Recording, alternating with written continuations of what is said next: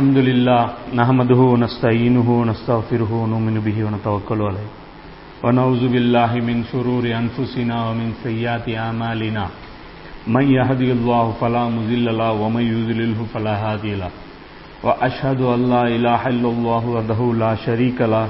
وأشهد أن محمدا عبده ورسوله أما بعد.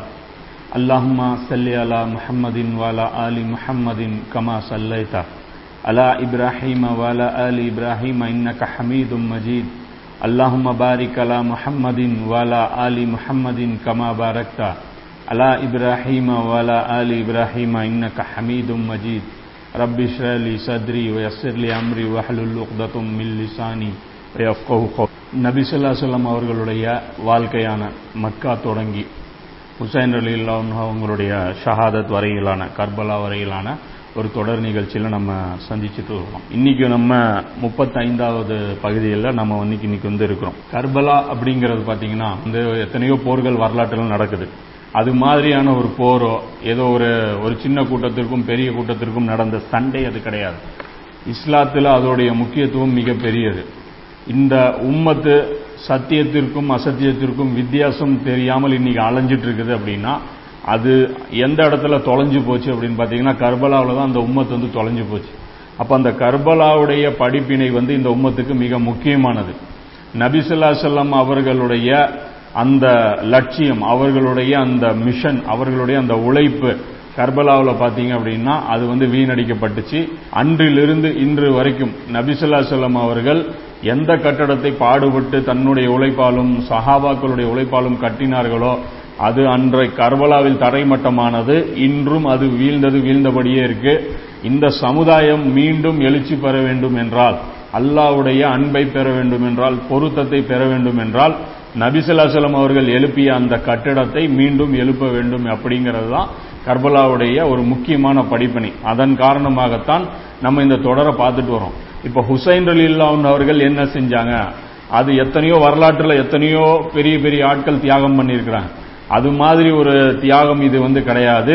இதற்கு பின்னாடி மிகப்பெரிய ஹிக்மத் வந்து பொதிஞ்சிருக்கு. ஹுசேன் அலி அவர்கள் என்ன செஞ்சாங்க அப்படிங்கறது நமக்கு புரியணும் அப்படின்னா நபிசல்லாசலம் அவர்களுடைய முழு வாழ்க்கையும் நமக்கு தெரியணும். குரானுடைய அந்த புரிதல் நமக்கு இருக்கணும்.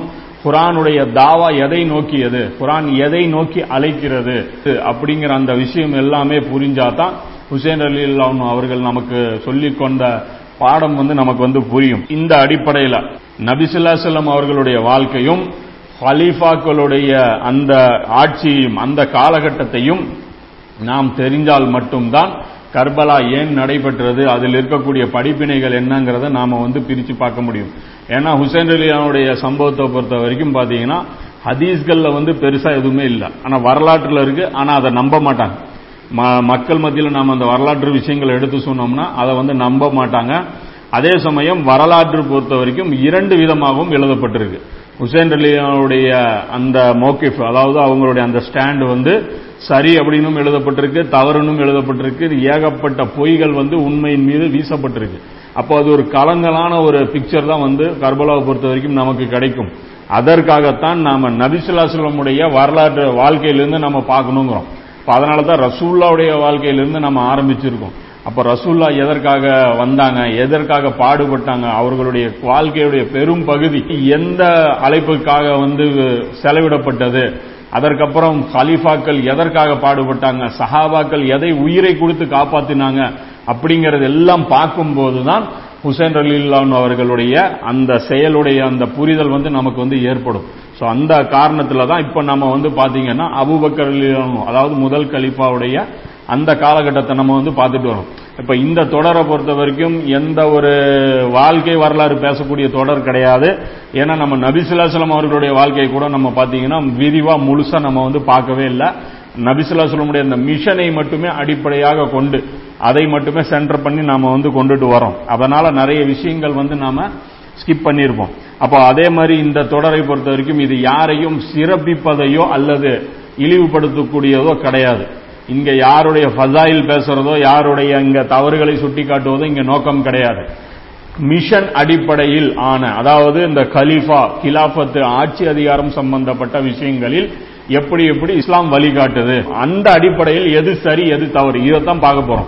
அதாவது இஸ்லாம் சரியத்துடைய சட்டத்திட்டப்படி ஒரு இஸ்லாமிய அரசு எதை செய்ய வேண்டும் எதை செய்யக்கூடாது? ஒரு இஸ்லாமிய ஆட்சியாளர் எவ்வாறு இருக்க வேண்டும் எப்படி இருக்கக்கூடாது? அப்ப அந்த அடிப்படையில் தான் கிலாஃபத் என்பதற்கு அளவுகோல்கள் என்ன?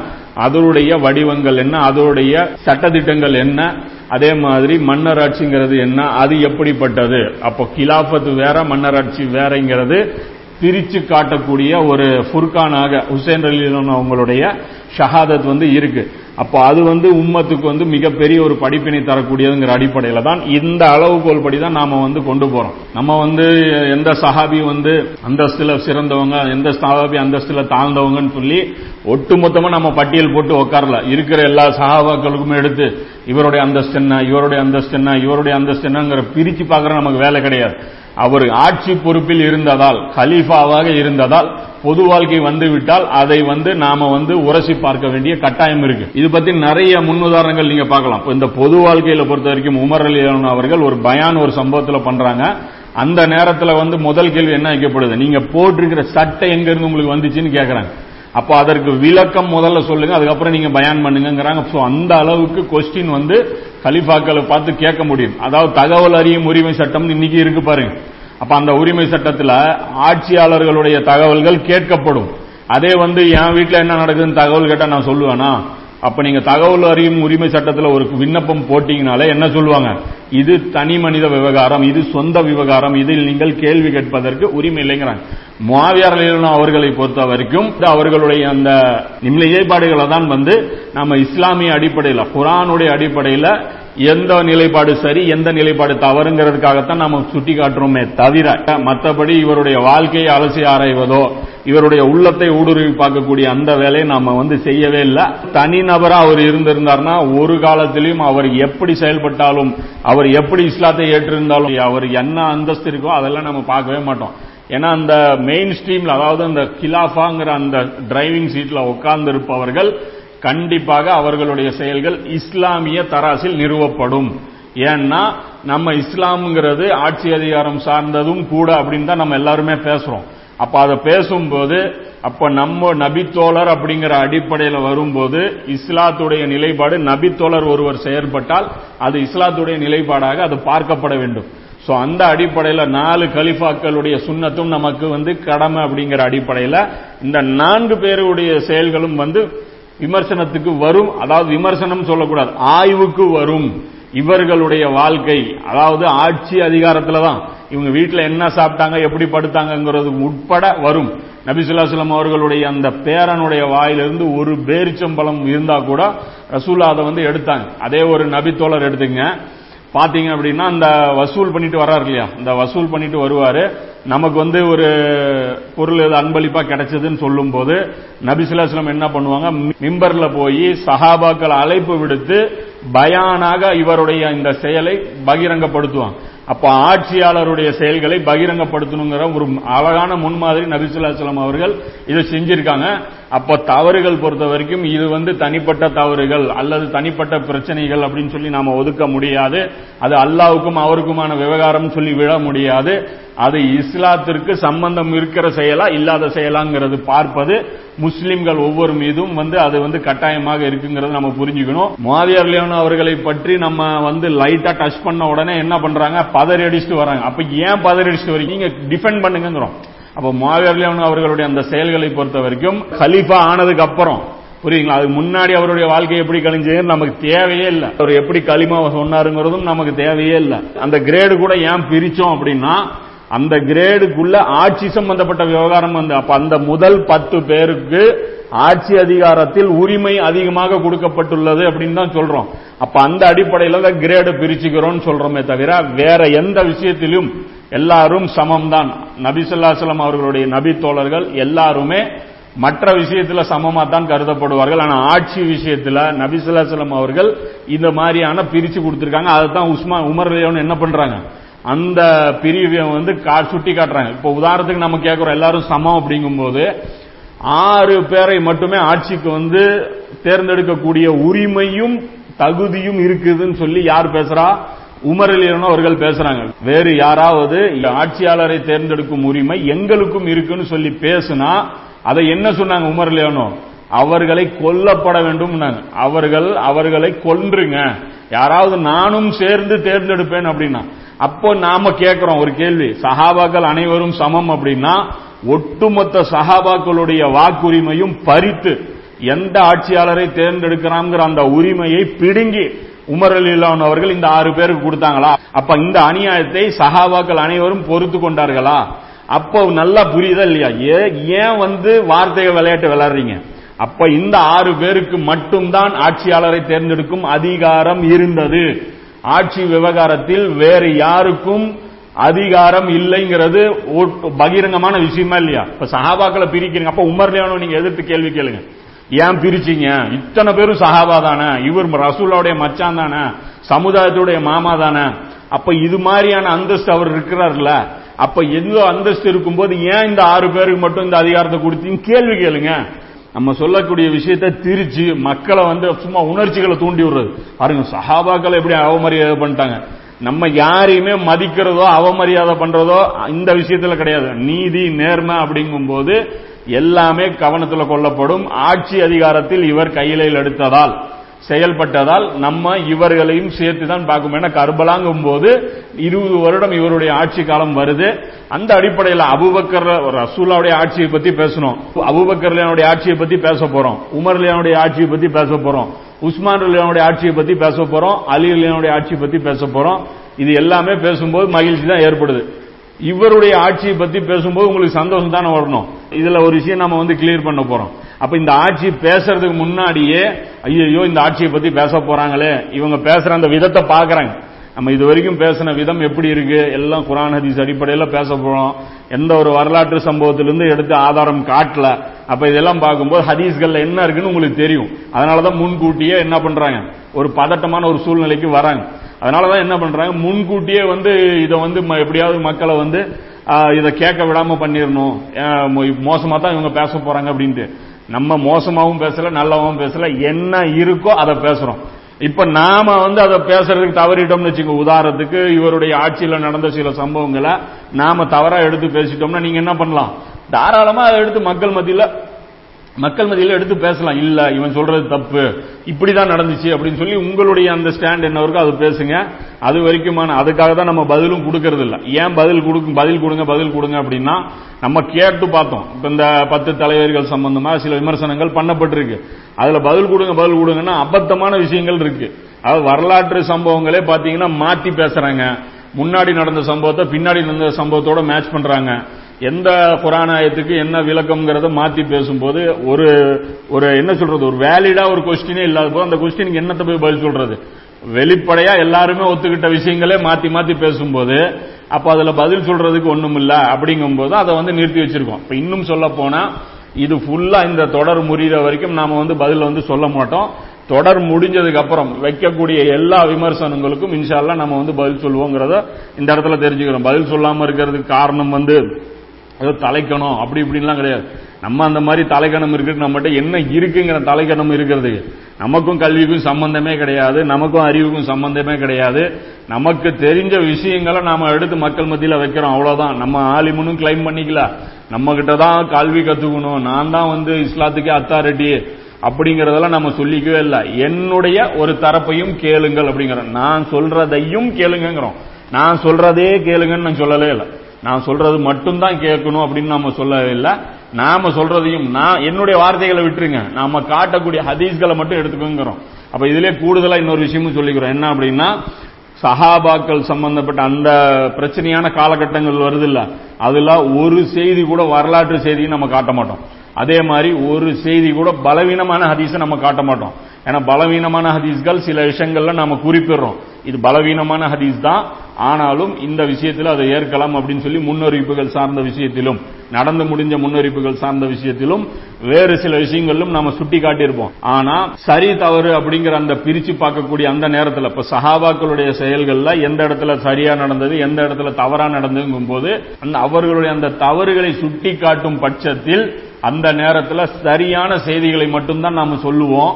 எந்த இடத்துலையும் பலவீனமான ஹதீஸும் வராது வரலாற்று சம்பவங்களும் வராது. இதுங்கிறத இந்த கேரண்டி வந்து நம்ம சொல்றோம். அதுல ஹதீஸ்க்கு விமர்சனமே இல்லாத நாசிருத்தீன் அல்பானியா இருக்கட்டும் ஷோயப் அர்னோத்தா இருக்கட்டும் இந்த மாதிரியான பெரிய பெரிய உலமாக்கள் சனதை சரி காண்ட அந்த செய்திகளை மட்டுமே தான் முவாவியர்லியான விஷயத்துல வந்து உஸ்மான் அலியானுடைய அந்த குழப்பங்கள் விஷயத்திலிருந்தும் நாம வந்து எடுப்போம். அதே அபூபக்கர் உமர் அலியானு இவர்களுடைய விஷயத்தை பொறுத்த வரைக்கும் நாம் என்ன பண்ணுவோம்? வரலாற்று சம்பவங்கள் இருந்தும் சில விஷயங்கள் எடுத்து காட்டுவோம். அதுவும் எல்லாரும் ஏத்துக்கிட்ட விஷயமா இருக்குமே தவிர கான்ட்ரவர்ஷியல் விஷயமா இருக்கும் போது கண்டிப்பாக அதை வரலாற்றிலிருந்து நம்ம காட்டவே மாட்டோங்கிறத சொல்லிக்கிறோம். அப்ப அபூபக்கர்லுடைய அந்த வாழ்க்கையை பொறுத்த வரைக்கும் பாத்தீங்கன்னா ஹதீஸ்கள்ல ஒரு சில விஷயங்கள் கிடைக்குது. எல்லாமே விட்டு விட்டா அப்படி அப்படிதான் கிடைக்குதே தவிர ஒரு சம்பவம் வந்து ஒரு கோர்வையாக முழுமையாக அது வந்து கிடைக்கிறது இல்லை ஸோ அந்த அடிப்படையில் சில இடங்களில் மட்டும் என்ன பண்ண போறோம்? வரலாற்று செய்திகள் இருந்தும் நம்ம வந்து காட்ட போறோம். ஆனா எப்படிப்பட்டதா இருக்கும்னா ஒரு விமர்சனமா இருக்காது. அது ஒரு பிக்சர் புரிய வைக்கிறதுக்காக இருக்குமே தவிர அந்த இடத்துல ஒரு கான்ட்ரவர்சியெல்லாம் எதுவுமே இருக்காது. எல்லாரும் ஒத்துக்கொண்ட ஒரு விஷயம் கருத்து முரண்பாடு கொண்ட விஷயமா அது இருக்காது அப்படிங்கறதும் இந்த இடத்துல புரிஞ்சுக்கிறோம்.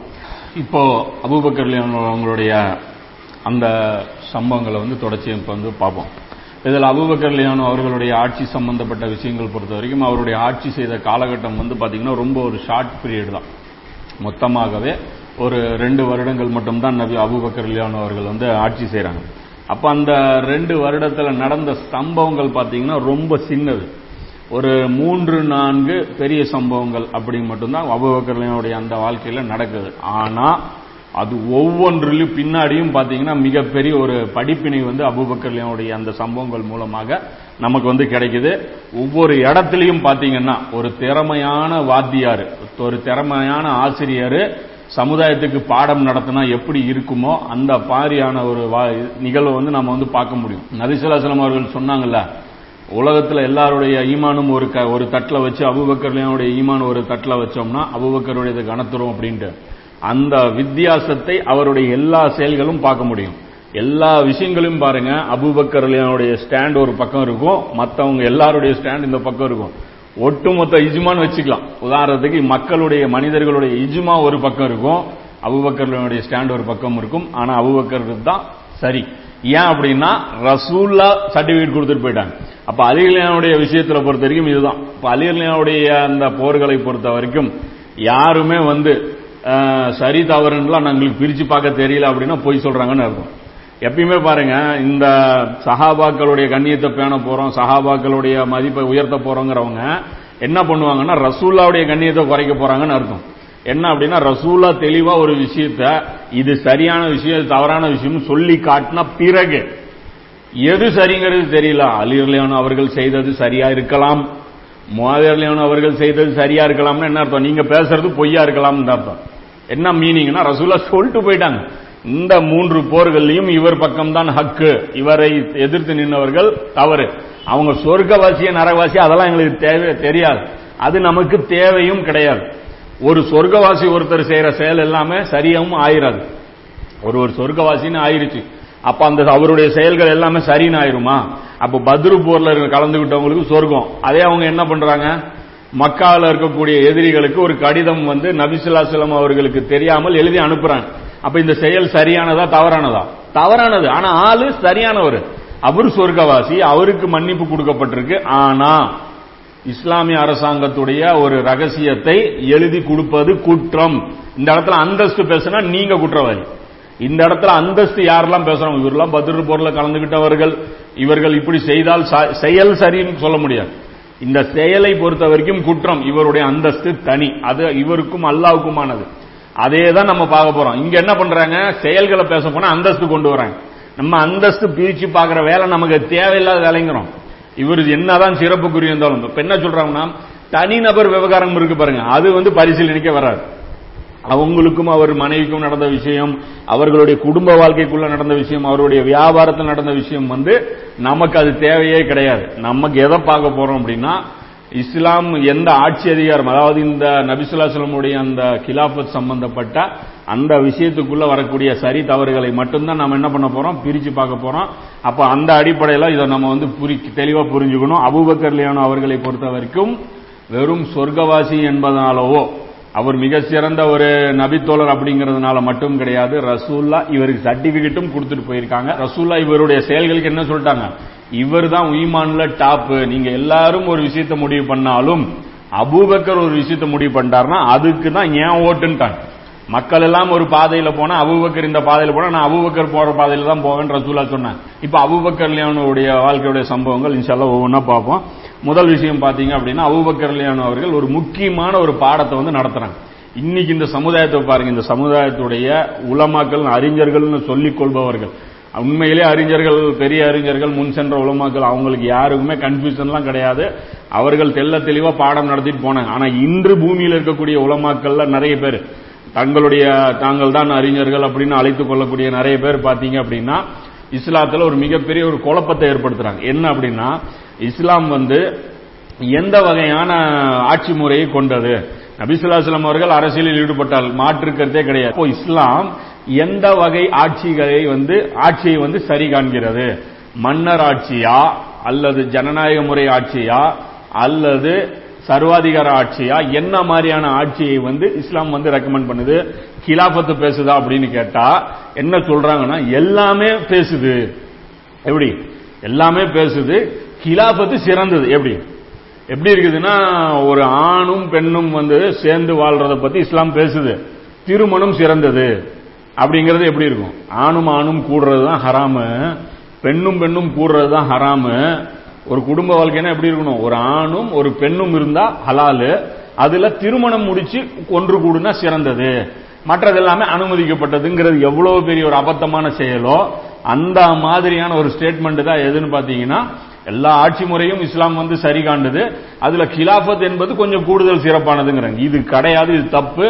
நபிசல்லாசலம் அவர்கள் கலிஃபா தான். அவர் கிலாபத் முறைங்கிற அந்த ஆட்சி மட்டும்தான் இஸ்லாம் அங்கீகரிக்கும் ஆட்சி. மற்ற அனைத்து ஆட்சி முறைகளும் பாத்திலானது. அல்லாவும் அல்லாவுடைய தூதரும் ஒரு காரியத்தில் முடிவு செய்துவிட்டால் அதில் மாற்று கருத்து சொல்வதற்கு மூமினான ஒரு ஆணுக்கும் பெண்ணுக்கும் உரிமை கிடையாது.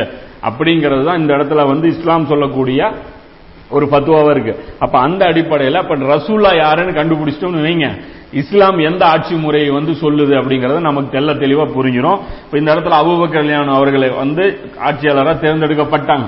தேர்ந்தெடுக்கப்பட்டவன என்ன சொல்றாங்க மக்கள் அப்படின்னு பாத்தீங்கன்னா அபூபக்கர் கல்யாணம் அவர்களை பார்த்து அல்லாவின் கலீஃபாவே அல்லாவின் பிரதிநிதியே என்று அழைக்கப்பட்டார்கள்.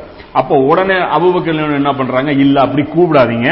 நான் அல்லாவின் தூதருக்கு தான் கலிஃபாவே தவிர அல்லாவுக்கு கலிஃபா நான் கிடையாது.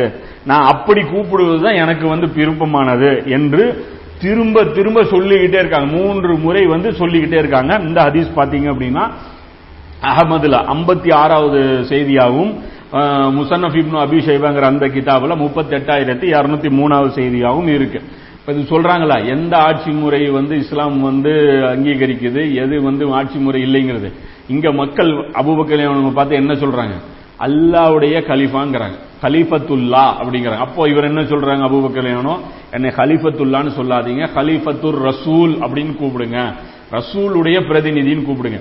இந்த இடத்துல மக்கள் மத்தியில் இருக்கக்கூடிய குழப்பம் என்ன இருந்துச்சு? அபூபக்கர் அவர்கள் கலீஃபத்துல்லாவா கலிபத்துர் ரசூலாங்கிறதா இருந்துச்சே தவிர மன்னரா கலீஃபாவா அப்படிங்கிறது ஒருபோதும் இருக்கவே இல்லை. இந்த இடத்துல இன்னொரு விஷயம் பாருங்க. என்ன சொல்றாங்க? ரசூலா எங்கேயாவது வந்து தன்னை கலீஃபான்னு சொன்னிக்கலாங்களா? சொல்லி கேக்குறாங்களா அப்ப அபூபக்கர் அவர்களுடைய சுண்ணத் நம்ம மேல கடமை தானே? அப்ப ரசூலாவை அபூபக்கர் என்ன சொல்றாங்க? கலீஃபத்துல்லான்னு திட்ட தெளிவா சொல்லியிருக்கிறாங்க. அப்ப தெல்ல தெளிவா சொன்ன ஒரு விஷயம் வந்து பாத்தீங்கன்னா இன்னைக்கு வந்து குழப்பத்தில் ஆழ்த்துறாங்க மாத்தி திசை திருப்பி விடுறாங்க. இது மாதிரியான செயல்கள் வந்து இது வந்து ரொம்பவும் வந்து தவறான செயல் அப்படிங்கறது இந்த இடத்துல நீங்க புரிஞ்சுக்கணும். அப்போ இந்த இடத்துல வந்து இன்னொரு வித்தியாசம் நம்ம புரிஞ்சுக்கணும். அது என்ன கலீஃபத்துல்லா கலிஃபத்துர் ரசூல்? இதுக்கு என்ன வித்தியாசம் அதுக்கு என்ன வித்தியாசங்கிறது நம்ம புரிஞ்சுக்கிட்டோம்னா தான் மன்னர் ஆட்சிக்கும் கலீஃபாவுக்கும் உண்டான ஹலிஃபத்துர் ரசூலுக்கும் உண்டான அந்த அந்த வித்தியாசங்கள் எல்லாமே நமக்கு கிளியரா புரியும். இப்ப இந்த இடத்துல நான் பொறுத்த வரைக்கும் சொல்றேன்ல அபுபக்கரனுடைய வாழ்க்கையில சின்ன சின்ன சம்பவங்கள். இது மாதிரி ஒன்னு ரெண்டு ஹதீஸ் தான் கிடைக்குது. ஆனா ஒவ்வொன்றுக்கும் பின்னாடி மிக ஆழமான படிப்புன்னு இருக்கு. ஏன்னா இதுதான் பேஸ் இந்த அடித்தளம் தான் கிலாஃபத்துக்கான அடித்தளம். இவர்களைத்தான் நீங்கள் வந்து என்ன பண்ண போறீங்க? உரைகளாக பயன்படுத்த போறீங்க. அப்ப அதனால இதை வந்து கொஞ்சம் நல்லா கவனமா பார்க்கணும். இந்த இடத்துல டக்கு டக்குன்னு நம்ம வந்து கடந்து போக முடியாது. ஏன்னா போன தடவை பயான் பேசும்போது சம்பவங்கள் அதுல ரொம்ப கம்மியா இருந்தது. விளக்கங்கள் வந்து அதிகமா இருந்தது. இப்ப இந்த இடத்துல வந்து விளக்க வேண்டிய தேவை இருக்குங்கிறதுனால இது கொஞ்சம் நம்ம டெப்தா தான் பார்க்கணும். ஏன்னா இது காட்டாதனால கண்ணை மூச்சு காமிச்சுடுறாங்க. இப்ப முஸ்லீம்கள் மத்தியில் ஒரு பொதுவா ஒரு கிரியேட் பண்ணி விட்டுறாங்களா மெஜாரிட்டி மக்களுடைய சிந்தனை என்ன? இந்த ஆட்சி முறையை இஸ்லாம் வந்து சரி காணுது. எது தவறுங்கிறதையே கூட உணராத ஒரு சூழ்நிலையில் தான் இன்னைக்கு வந்து சமுதாயம் நின்றுட்டு இருக்கு அதனால இந்தந்த விஷயங்கள்லாம் கொஞ்சம் அழுத்தமாக பதிவு செய்ய வேண்டிய தேவை இருக்குங்கிறதும் புரிஞ்சுக்கணும். அப்ப நபியுடைய கலீஃபாவுக்கும் அல்லாவுடைய கலீஃபாவுக்கும் என்ன வித்தியாசம் அப்படின்னா நபிசா அபூபக்கர் அவர்களே அதையும் பிரிக்கிறார்கள். அபூபக்கர் ஒரு பயான் ஆரம்பத்தில் பண்றாங்க. இது பெரிய பயான். இன்ஷால்லா அது விரிவா கடைசி பின்னாடி பார்ப்போம். அதோடைய ஒரு சின்ன அந்த ஷார்ட் பகுதி மட்டும் சொல்றேன். மக்களே நான் இந்த கிலாபத்தை வேறு ஒருவர் ஏற்றால் நன்றாக இருக்கும் என்றே நான் விரும்பினேன். இதன் பாரத்தை வேறு ஒருவர் சுமந்திருந்தால் நன்றாக இருந்திருக்கும். நபி ஸல்லல்லாஹு அவர்களை அவர்களோடு என்னை ஒப்பிட்டு பார்த்தால் அதை நான் தாங்க மாட்டேன். அதாவது இந்த நேரத்தில் நான் இந்த பொறுப்புக்கு வர்றது ஒரு காலத்தில் நான் விரும்பல. ஏன் அப்படின்னா ரசூல்லாவோட என்னை கம்பேர் பண்ணி பார்ப்பீங்க. ஏன்னா போன வாரம் பயான் ஜும்மா பயான் யார் பண்ணா? அல்லாவுடைய தூதர் பண்ணாங்க. இப்போ எனக்கு இந்த வாரம் பயான் யார் பண்ண போறோம்? அபுபக்கர் பயான் பண்ண போறாங்க. ரெண்டு பயானுக்கும் எப்படி வித்தியாசம் இருக்கும்? பெரிய லெவல்ல வித்தியாசம் இருக்கு. ஏன்னா அது வகி அடிப்படையில் பேசக்கூடிய பயான். ஷைத்தானுடைய தாக்கம் இல்லாத பேசக்கூடிய பயான். அப்போ அது எம்பேர் பண்ணி அதை கம்பேர் பண்ணி கம்பேர் பண்ணி பார்த்தீங்க அப்படின்னா நான் தாங்க மாட்டேன். ஏன்னா இவரை விட இவர் பெட்டர்னு எந்த காலத்திலேயே வருமா?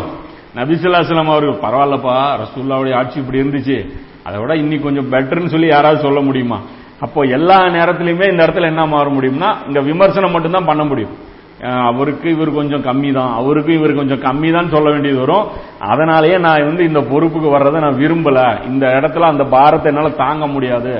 கம்மி விடுங்க சமமா கூட என்னால் பண்ண முடியாது. ரொம்ப கஷ்டம் அப்படிங்கிறாங்க. சொல்லிட்டு அது காரணம்னு சொல்றாங்க. நான் அதை தாங்க மாட்டேன். ஏனென்றால் நபிசல்லாசலம் அவர்கள் மீதோ வானத்திலிருந்து வகி இறங்கிக் கொண்டிருந்தது. இதன் காரணமாக ஷைத்தானிடம் இருந்தும் பாதுகாப்பும் பெற்றிருந்தார்கள். ரெண்டு செயல்களை வந்து அபுபக்கர் சொல்றாங்க. எனக்கும் ரசூல்லாவுக்கும் வந்து ரெண்டு வித்தியாசம் இருக்குல்ல. அதனால என்னை கம்பேர் பண்ணி கம்பேர் பண்ணி பாத்தீங்கன்னா என்னால நான் நொடிஞ்சு போயிருவேன். நான் நொந்து போயிருவேன். அதனால வந்து வித்தியாசம் புரிஞ்சுங்கிறேன் அல்லாவுடைய கலீஃபாவுக்கும் நபியுடைய கலீஃபாவுக்கும் இருக்கிற வித்தியாசம் என்னன்னு பாத்தீங்கன்னா இதுதான். ஷைத்தானுடைய பாதுகாப்பு வந்து அல்லாவுடைய கலிஃபாவான ரசூலாக்கு இருந்தது. ரெண்டாவது பாத்தீங்கன்னா வகியுடைய அந்த வழிகாட்டுதல். நபிசுல்லாஸ்லம் எங்கெல்லாம் ஒரு தவறான முடிவு எடுத்தாங்களோ அந்த நேரத்தில் அல்லாஹ் என்ன பண்ணுவான்? அவங்கள இழுத்து பிடிச்சிருவான். இப்போ உதாரணத்துக்கு அந்த பத்ரு போருடைய அந்த கைதிகள் விவகாரம் எடுத்துங்க. அந்த இடத்துல அபு ரசூலா என்ன பண்றாங்க? தவறா முடிவு எடுக்கிறேன் கைதிகளை வந்து விடுவிச்சிடலாம் அப்படின்னு சொல்லி விடுவெடுக்கிறாங்க ஆனா அல்லாஹ் என்ன பண்றான்? இது தவறான முடிவு. இது வந்து இப்படி நீங்க செஞ்சிருக்க கூடாது அப்படின்னு சொல்லி எல்லாம் வந்து அந்த இடத்துல வழிகாட்டுறான். அப்ப ஒவ்வொரு காலகட்டத்திலையும் பாத்தீங்கன்னா இது பண்ணிட்டே இருப்போம். உதாரணத்துக்கு அந்த அகல் போருடைய அந்த காலகட்டம் எடுத்துங்க. அகல் போர்ல அந்த கூட்டுப்படையினர் திரும்பி போயிடுறாங்க. போனதுக்கு அப்புறம் ரசூலா என்ன பண்றாங்க? போர் முடிஞ்சிருச்சுன்னு சொல்லி வீட்டுக்கு வந்து துணியெல்லாம் ட்ரெஸ் அந்த போர்க்கவசம்லாம் களைஞ்சிட்டு குளிக்கிறதுக்காக போறாங்க. அப்போ ஜிப்ரேஸ் எல்லாம் வர்றாங்க. என்ன சொல்றாங்க? என்ன ட்ரெஸ் எல்லாம் கழட்டிட்டீங்க? நாங்க மலக்குகள் இன்னும் ட்ரெஸ் எல்லாம் கழட்டாம வச்சிருக்கோம். வாங்க பனு குறையிலாவை போய் சந்திக்கணும்ல. அந்த துரோகம் பண்ண அந்த யூத கூட்டம் இருக்குல்ல அவங்கள சுற்றி வளைக்கணும்லங்கிறாங்க. அப்ப மறுபடியும் வந்து இப்போ ரசூல் என்ன பண்றாங்க? அவசர அவசரமா சஹாபாக்களுக்கு நீங்க அசர் தொழுகை கூட தொழுவ வேணாம் அங்க போயிட்டு ஸ்பாட்டுக்கு போய் முதல்ல போய் சேருங்க அப்படின்னு சொல்லி வழிகாட்டுறாங்க. அப்ப இதெல்லாம் பாத்தீங்க அப்படின்னா வானத்துடைய வழிகாட்டுதல். அப்ப இது மாதிரி இப்ப இது இல்லைன்னு வச்சுங்க என்ன பண்ணிருப்பாங்க ரசூல்லா? பனு குறையிலாவோ அப்படியே விட்டுருப்பாங்க இவங்க உட்காந்துருப்பாங்க அப்ப இந்த நேரத்தில் என்ன ஆகும்? மனு குறையெல்லாம் மறுபடியும் தலை தூக்குவாங்க ஏதோ ஒரு ஃபித்னா பண்ணுவாங்க. அப்ப ஆட்சியாளர் மேல என்ன விமர்சனம் வரும்? இல்ல நம்ம வந்து அகல் போர் முடிச்சுட்டு அப்பயே நேரா போய் அடிச்சிருக்கணும்னாங்க அப்ப அவுபக்கர் அந்த இடத்துல இருந்தா இதுதான் நடந்திருக்கும். அப்ப அந்த அடிப்படையில வகியுடைய வழிகாட்டுதல் ஒரு கீ ஃபேக்டர் அப்படின்னு சொல்லி இந்த இடத்துல சொல்றாங்க. அப்போ இந்த விஷயத்துல வச்சும் புரிஞ்சுக்கணும். அப்ப அல்லாவுடைய கலிஃபா வேற நபியுடைய கலிஃபா வேற அப்படிங்கறது இந்த இடத்துல மெயினா புரிஞ்சுக்கணும். இதுல என்ன ஒரு அபத்தமான கேள்வி வருது அப்படின்னா அபூபக்கர் அவனுக்கு பார்த்து என்ன சொல்றாங்க? கலிஃபத்துர் ரசூல் ஹலிஃபத்துர் ரசூல் ஹலிஃபத்துர் ரசூல்னு திரும்ப திரும்ப கூடுவாங்க வாழ்க்கை பூரா அவங்கள பார்த்து என்ன சொல்லுவாங்க? அல்லாவுடைய அல்லாவுடைய தூதருடைய கலிஃபாவேம்பாங்க அதே மாதிரி உமர்லேவனை பார்த்து என்ன சொல்லுவாங்க? கலிஃபாவே கலிஃபாவே கலிஃபாவேன்னு தான் கூப்பிடுவாங்க. இந்த இடத்துல என்ன டவுட் இவங்க கிளப்பி விட்டுறாங்கன்னா ரசூல்லாவை பார்த்து சஹாபாக்கள் உயிரோடு இருக்கும்போது யாராவது கலிஃபான்னு சொல்லுவாங்களா அப்படின்னு? எப்படி கலிஃபான்னு கூப்பிடுவாங்க? ஏன்னா ரசூல்லாவுக்கு பல பதவிகள் இருந்துச்சு. கலிஃபாங்கிற வந்த ஒரு பதவியும் இருந்துச்சு நபிங்கிற ஒரு பதவியும் இருந்துச்சு ரசூலுங்கிற ஒரு பதவியும் இருந்துச்சு. எல்லாத்தோட டாப் மோஸ்ட் பதவி அது ரசூல். அப்போ ரசூலுல்லா ரசூலுல்லான்னு தானே கூப்பிடுவாங்க. அப்போ கலீஃபாவோட மேஜரான பதவி ரசூல்லா கையில இருந்ததுனால அதனால ரசூலுல்லான்னு கூப்பிடும்போது கலீஃபா அதுக்குள்ள இன்க்ளூடு இன்க்ளூடா இருக்கிறதுனால என்னாச்சு? ரசூல்லா யாரு? கலீஃபா. யார்? கலீஃபான்னு அபூபக்கர் கூட இருந்த நெருங்கிய தோழர் அவங்க சொல்லிட்டாங்கல்ல அப்போ வேலையே முடிஞ்சது. இனி வந்து இந்த ஆராய்ச்சிக்கே வரக்கூடாது. ரசூல்லா மன்னரா கலீஃபாவா ஆட்சியாளரா என்ன அப்பெல்லாம் பேச்சுக்கு இடமே கிடையாது. ரசூல்லா கலீஃபா தான். அதுவும் அல்லாவுடைய பிரதிநிதி. அல்லாஹ் சொல்றான்ல பூமியில் ஒரு பிரதிநிதியை ஏற்படுத்த போகிறேன் அப்படின்ட்டு. அப்ப அதுக்குடைய டெப்த் வேறன்னு வச்சுங்க. இந்த அன்ஷல்லா இந்த மன்னராட்சியும் கலிஃபாவுங்கிற அந்த ஒரு இதே வந்து அது தனியாவே ஒரு பட்டியல போட்டு இன்ஷல்லா அது ஒரு தனி பயான ஒரு விரிவா பண்ணக்கூடிய ஒரு விஷயம் அது. இன்ஷல்லா பண்ணுவோம். இந்த கர்பலா தொடர் முடிஞ்சதுக்கு அப்புறம் அல்லது அலிரலியனுடைய அந்த வாழ்க்கை முடிஞ்சதுக்கு அப்புறம் அதுக்கப்புறம் ஒவ்வொரு கட்டத்திலையும் வந்து அந்த டிஃபரன்ஸ் வந்து நம்ம விளக்கிட்டே இருப்போம். இப்ப கிலாஃபத்து முழுக்கியத்து அப்படின்னு சொல்லிட்டு மௌல மௌலான மோது ஒரு புக் எழுதினார். அப்ப அந்த இடத்துல வந்து அந்த புக்கில் வந்து அவங்க விரிவாக அதை சொல்லியிருப்பாங்க. அபுபக்கரனுடைய ஆட்சியில் கிலாபத்தில் இப்படி இப்படி இருக்கும். மன்னர் ஆட்சியில் இப்படி இப்படி இருக்கும். பாருங்க அபுபக்கரனுடைய ஆட்சியில் இந்த விஷயத்தில் இவ்வாறு முடிவெடுக்கப்பட்டது. மாதிரியனுடைய அவர்களுடைய ஆட்சியில் இந்த விஷயத்தில் இவ்வாறு முடிவெடுக்கப்பட்டது. இதற்கும் இதற்கும் உள்ள வித்தியாசம் இதற்கும் இதற்கும் உள்ள வித்தியாசம் இதற்கும் இதற்கும் உள்ள வித்தியாசம் சொல்லிட்டு இது எல்லாமே அப்படியே பிரிச்சு காட்டுறதுக்கு உண்டான ஒரு தனி புக்காக தான் அவங்க போட்டிருக்காங்க. அந்த புக்கை வாங்கி பாருங்க பாருங்க. இன்ஷால்லா அது உங்களுக்கு எல்லாமே கிளியர் ஆகும். அப்ப அதை வந்து நம்ம தனியா ஒரு வீடியோ வேணா அது பெருசா அதை பண்ணி போட வேண்டியது இருக்கு. அது லாஸ்ட்ல பண்ணுவோம். அது கர்பலா முடிச்சு தான் பண்ண முடியும். அப்ப அதை வந்து இன்ஷால்லா அது லாஸ்ட்ல வந்து பண்ணுவோம். இப்ப இந்த இடத்துல பொறுத்த வரைக்கும் நபிசுல்லாசலம் ஏன் தன்னை கலிபா என்று அழைக்கப்படவில்லை என்றால் ரசூலுல்லாங்கிற உயர் பதவி அவர்களுக்கு இருந்ததுனால அதுக்கு மேல ஒரு பதவி மேல் பதவி படிச்சவங்க தானே அந்த அதுதானே கேட்போம். ஒரு ஒரு ஆள் ஒரு ஆள் இருக்காரு. டென்த் படிக்கிறாரு. டென்த் படிக்கும்போது என்ன சொல்லுவாங்க? என்னப்பா படிச்சிருக்கீங்க? பத்தாவது படிச்சிருக்கேன் பிளஸ் டூ படிச்சிட்டாருன்னா பத்தாவதும் தான் படிச்சிருக்கா ஆனா பத்தாவது சொல்லுவாரு பன்னெண்டாவது படிச்சிருக்கேன் பாரு. அப்போ பதினோரு கிளாஸை விட்டுருவாரு. அதே அவரு டாக்டர் படிச்சிட்டாரு. இப்ப என்ன பண்ணுவார்? நான் பிளஸ் டூ படிச்சேன் பாரா. அது சொல்ல மாட்டாரு. டாக்டரும் பாரு. அப்போ எந்த உயர் பதவி இருக்கோ அந்த உயர் பதவி தான் சொல்லி காட்டப்படும். அப்ப அது தாழ்ந்த பதவி இது எது? ஹலிஃபத்துல்லாங்கிறது வந்து ரசூலுல்லா விட சின்ன பதவி அது. அப்ப அந்த சின்ன பதவி ஏன்னா ஒரு சாதாரண வகி இல்லாத ஒரு மனிதர் கூட என்னவா இருக்க முடியும்? ஹலீஃபாவா இருக்க முடியும். ஆனா ரசூல் வகி வகியோட தொடர்பு இருக்கக்கூடியவர். வானத்துக்கே போய் பிரயாணம் செய்து வந்திருப்பவர். அப்ப அந்த அடிப்படையில் அல்லாவுடைய ரசூலுங்கிறது தான் மிகப்பெரிய உச்சப்பட்ட அந்தஸ்துங்கிறதுனால அதுதான் தன்னை ரசூலா வந்து அதர் அந்த பெயரால் தான் அழைக்கப்பட்டார்களே தவிர அதனாலதான் ஹலிஃபா என்று அழைக்கப்படவில்லை. இதுலயும் அல்லாவுடைய ஒரு சோதனை இருக்கு. இதை வந்து சாதகமா தங்களுக்கு பயன்படுத்தி மறைக்கிறாங்க. நபிசுல்லாசலம் அவர்கள் ஒரு கலீஃபா என்பதை மறைக்கிறார்கள். இது வந்து ஒரு திட்டமிட்ட ஒரு சூழ்ச்சியாக வந்து இது நம்ம வந்து பார்க்கிறோம் அப்ப இது மாதிரியான விஷயங்களை முஸ்லிம்கள் வந்து ஊடுருவி பார்க்கணும். சும்மா வெறுமனே வந்து அவங்க அவங்களுடைய அந்த பிரிவு சார்ந்த உலமாக்கள் பேசுறது மட்டுமே நம்பிட்டு இருந்துட்டு சிந்திக்காம நம்ம கவனிக்காம இருந்துட்டோம் அப்படின்னா நாளைக்கு அல்லாவிடத்துல தான் நம்ம போய் பதில் சொல்லணும் அப்படிங்கறத புரிஞ்சுக்கணும். இங்க மன்னர் அப்படிங்கிறது இங்க இஸ்லாமிய ஆட்சியில பொறுத்த வரைக்கும் யாருமே கிடையாது. மன்னர் என்று யாராவது அழைச்சிருக்காங்களா?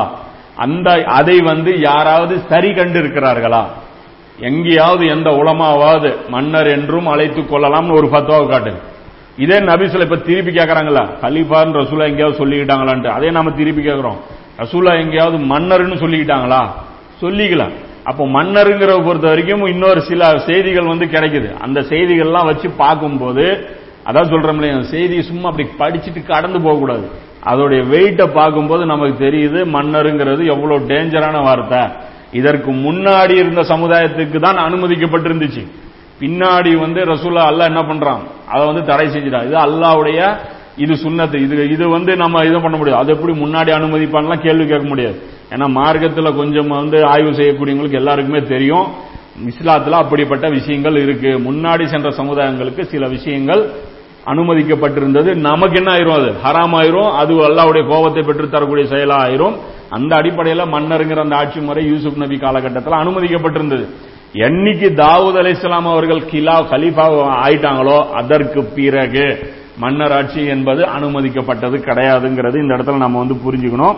ஒரு ஹதீஸ் பாருங்க. அந்த ஹதீஸை பார்த்தீங்கனாலே புரிஞ்சிடும் மன்னர் ஆட்சிங்கிறது எவ்வளவு டேஞ்சரானதுன்ட்டு அல்லாவின் தூதர் சல்லல்லா செல்லம் அவர்கள் கூறினார்கள். ரசூல் அவர் பயான் பண்றாங்க. மிம்பர்ல நின்றுகிட்டு பயான் பண்றாங்க. முஸ்லீம்ல ஐயாயிரத்தி முன்னூத்தி எழுபத்தஞ்சு எழுபத்தாறு எழுபத்தி ஏழு மூணு இடத்துல மூணு இடத்துல வந்து இது பதிவு செய்யப்பட்டிருக்கு. அல்லாவின் தூதர் ஸல்லல்லாஹு அவர்கள் கூறினார்கள் வல்லமையும் மாண்பும் மிக்க அல்லாஹ் மறுமை நாளில் வானங்களை சுருட்டுவான். பிறகு அல்லாஹ் தனது வழக்கரத்தில் எடுத்துக்கொள்வான். பிறகு நானே அரசன் பூமியின் அரசர்கள் எங்கே? அடக்குமுறையாளர்கள் எங்கே? ஆணவம் கொண்டவர்கள் எங்கே? அரசருக்கு டெபினேஷன் பாருங்க. அடக்குமுறை செய்பவர்கள் ஆணவம் கொண்டவர்கள் எங்கே? அப்படின்னு சொல்லிட்டு கே- இதை கூறிய போது நபிசுல்லாஸ்லம் அவர்கள் தமது விரல்களை மடக்கிவிட்டு பிறகு அதை விரித்தார்கள். அல்லாஹ் இப்படி பண்ணுவான். அதை அப்படியே ரசூல்லாவும் செஞ்சு காமித்து இதை கூறுகையில் அல்லாவின் தூதர் ஸல்லல்லாஹு செல்லம் அவர்கள் நின்று கொண்டிருந்த சொற்பொழிவு மேடை கீழே அசைந்து நடுங்கிக் கொண்டிருந்ததை நான் பார்த்தேன். அது நபிசுல்லா செல்லம் அவர்களோடு சேர்ந்து என் மீது கீழே விழுந்து விடுமோ என்று எனக்கு நாள் கூறிக்கொண்டேன். அந்த அளவுக்கு அது ஆடிக்கொண்டிருந்ததுங்கிறாங்க இது ஏன் கூலிங்கிச்சுன்னு பாருங்க அதுக்கு பின்னாடி தான் மன்னராட்சி எது கிலாபதி எதுன்னு புரியும். மன்னர்னு சொல்லிக்கிட்டவங்கள பார்த்து அல்ல என்ன பண்ணுவான்? பூமி கையில் எடுத்துக்கிட்டு மன்னர்கள்லாம் வெளியே வாங்கடா அடக்குமுறை செஞ்சவங்கள வெளியே வாங்கடா ஆணவக்காரங்களா வெளியே வாங்கடான்னு சொல்லி அல்லாஹ் கே கூப்பிடுவான். அப்படி கூப்பிடும்போது பூமி வந்து அல்லாஹ் அந்த கோபம் அல்லாஹ் எப்படி இருப்பான்? அதை பார்த்து நான் பயப்படுறேன் அப்படின்னு சொல்லி ரசூல்லா பயந்தாங்க பாருங்க.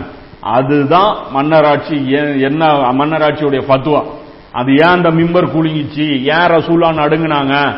ஏன் அந்த கீழே பார்த்துட்டு இருக்க சாபி என்ன சொல்றாங்க? இந்த பயான் பண்ணும்போது நடுங்கிச்சுன்னாங்க. ஆனா இன்னைக்கு நம்முடைய மிம்பர்கள் நடுங்க மாட்டேங்குதே.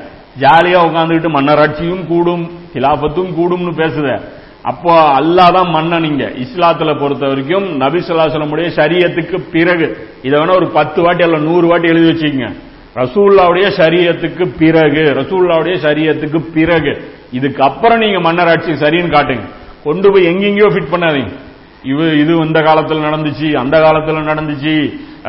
இந்த நஜ்ஜாசிங்கிற ஒரு மன்னருக்கு வந்து நல்ல மன்னர்னு சொன்னாங்க. இதெல்லாம் கிடையாது. ரசூல்லா செஞ்சாங்களா? பின்னாடி வந்த நான்கு கலிஃபாக்கள் செஞ்சாங்களா? இதை காட்டுங்க. இதுக்கு பின்னாடி இருக்கிறத காட்டுங்க. கொண்டு போய் எங்கெங்கயோ ஃபிட் பண்றாங்க. இன்ஷால்லா இது தொடர முடிச்சதுக்கு அப்புறம் இவங்க எங்கெங்க ஃபிட் பண்றாங்க? என்னென்ன இதுக்கு மறுப்புவாதங்கள் செய்யப்படுது? எல்லாத்துக்குமே பதில் கொடுப்போம். கேட்டா என்னங்கிறாங்க? அலிர்லியானு அவர்களுக்கு பிறகு ஹசன் ரலியான் வந்தாங்களாம். இது மன்னராட்சியம். அப்ப இதை என்ன சொல்றீங்க? அதான் சொல்றீங்க கொஞ்சம் கூட அல்லாவுடைய பயம் இருக்கிற மாதிரியே தெரியல. அது பேசுற ஆட்கள் மனசாட்சிங்கிறதே இல்ல. அலிர்லியானு எப்படி தன்னுடைய மகனை தான் தேர்ந்தெடுத்துட்டு போனாங்களா? மக்கள் தேர்ந்தெடுத்தாங்க ஹசன் ரலியானு அவர்களை.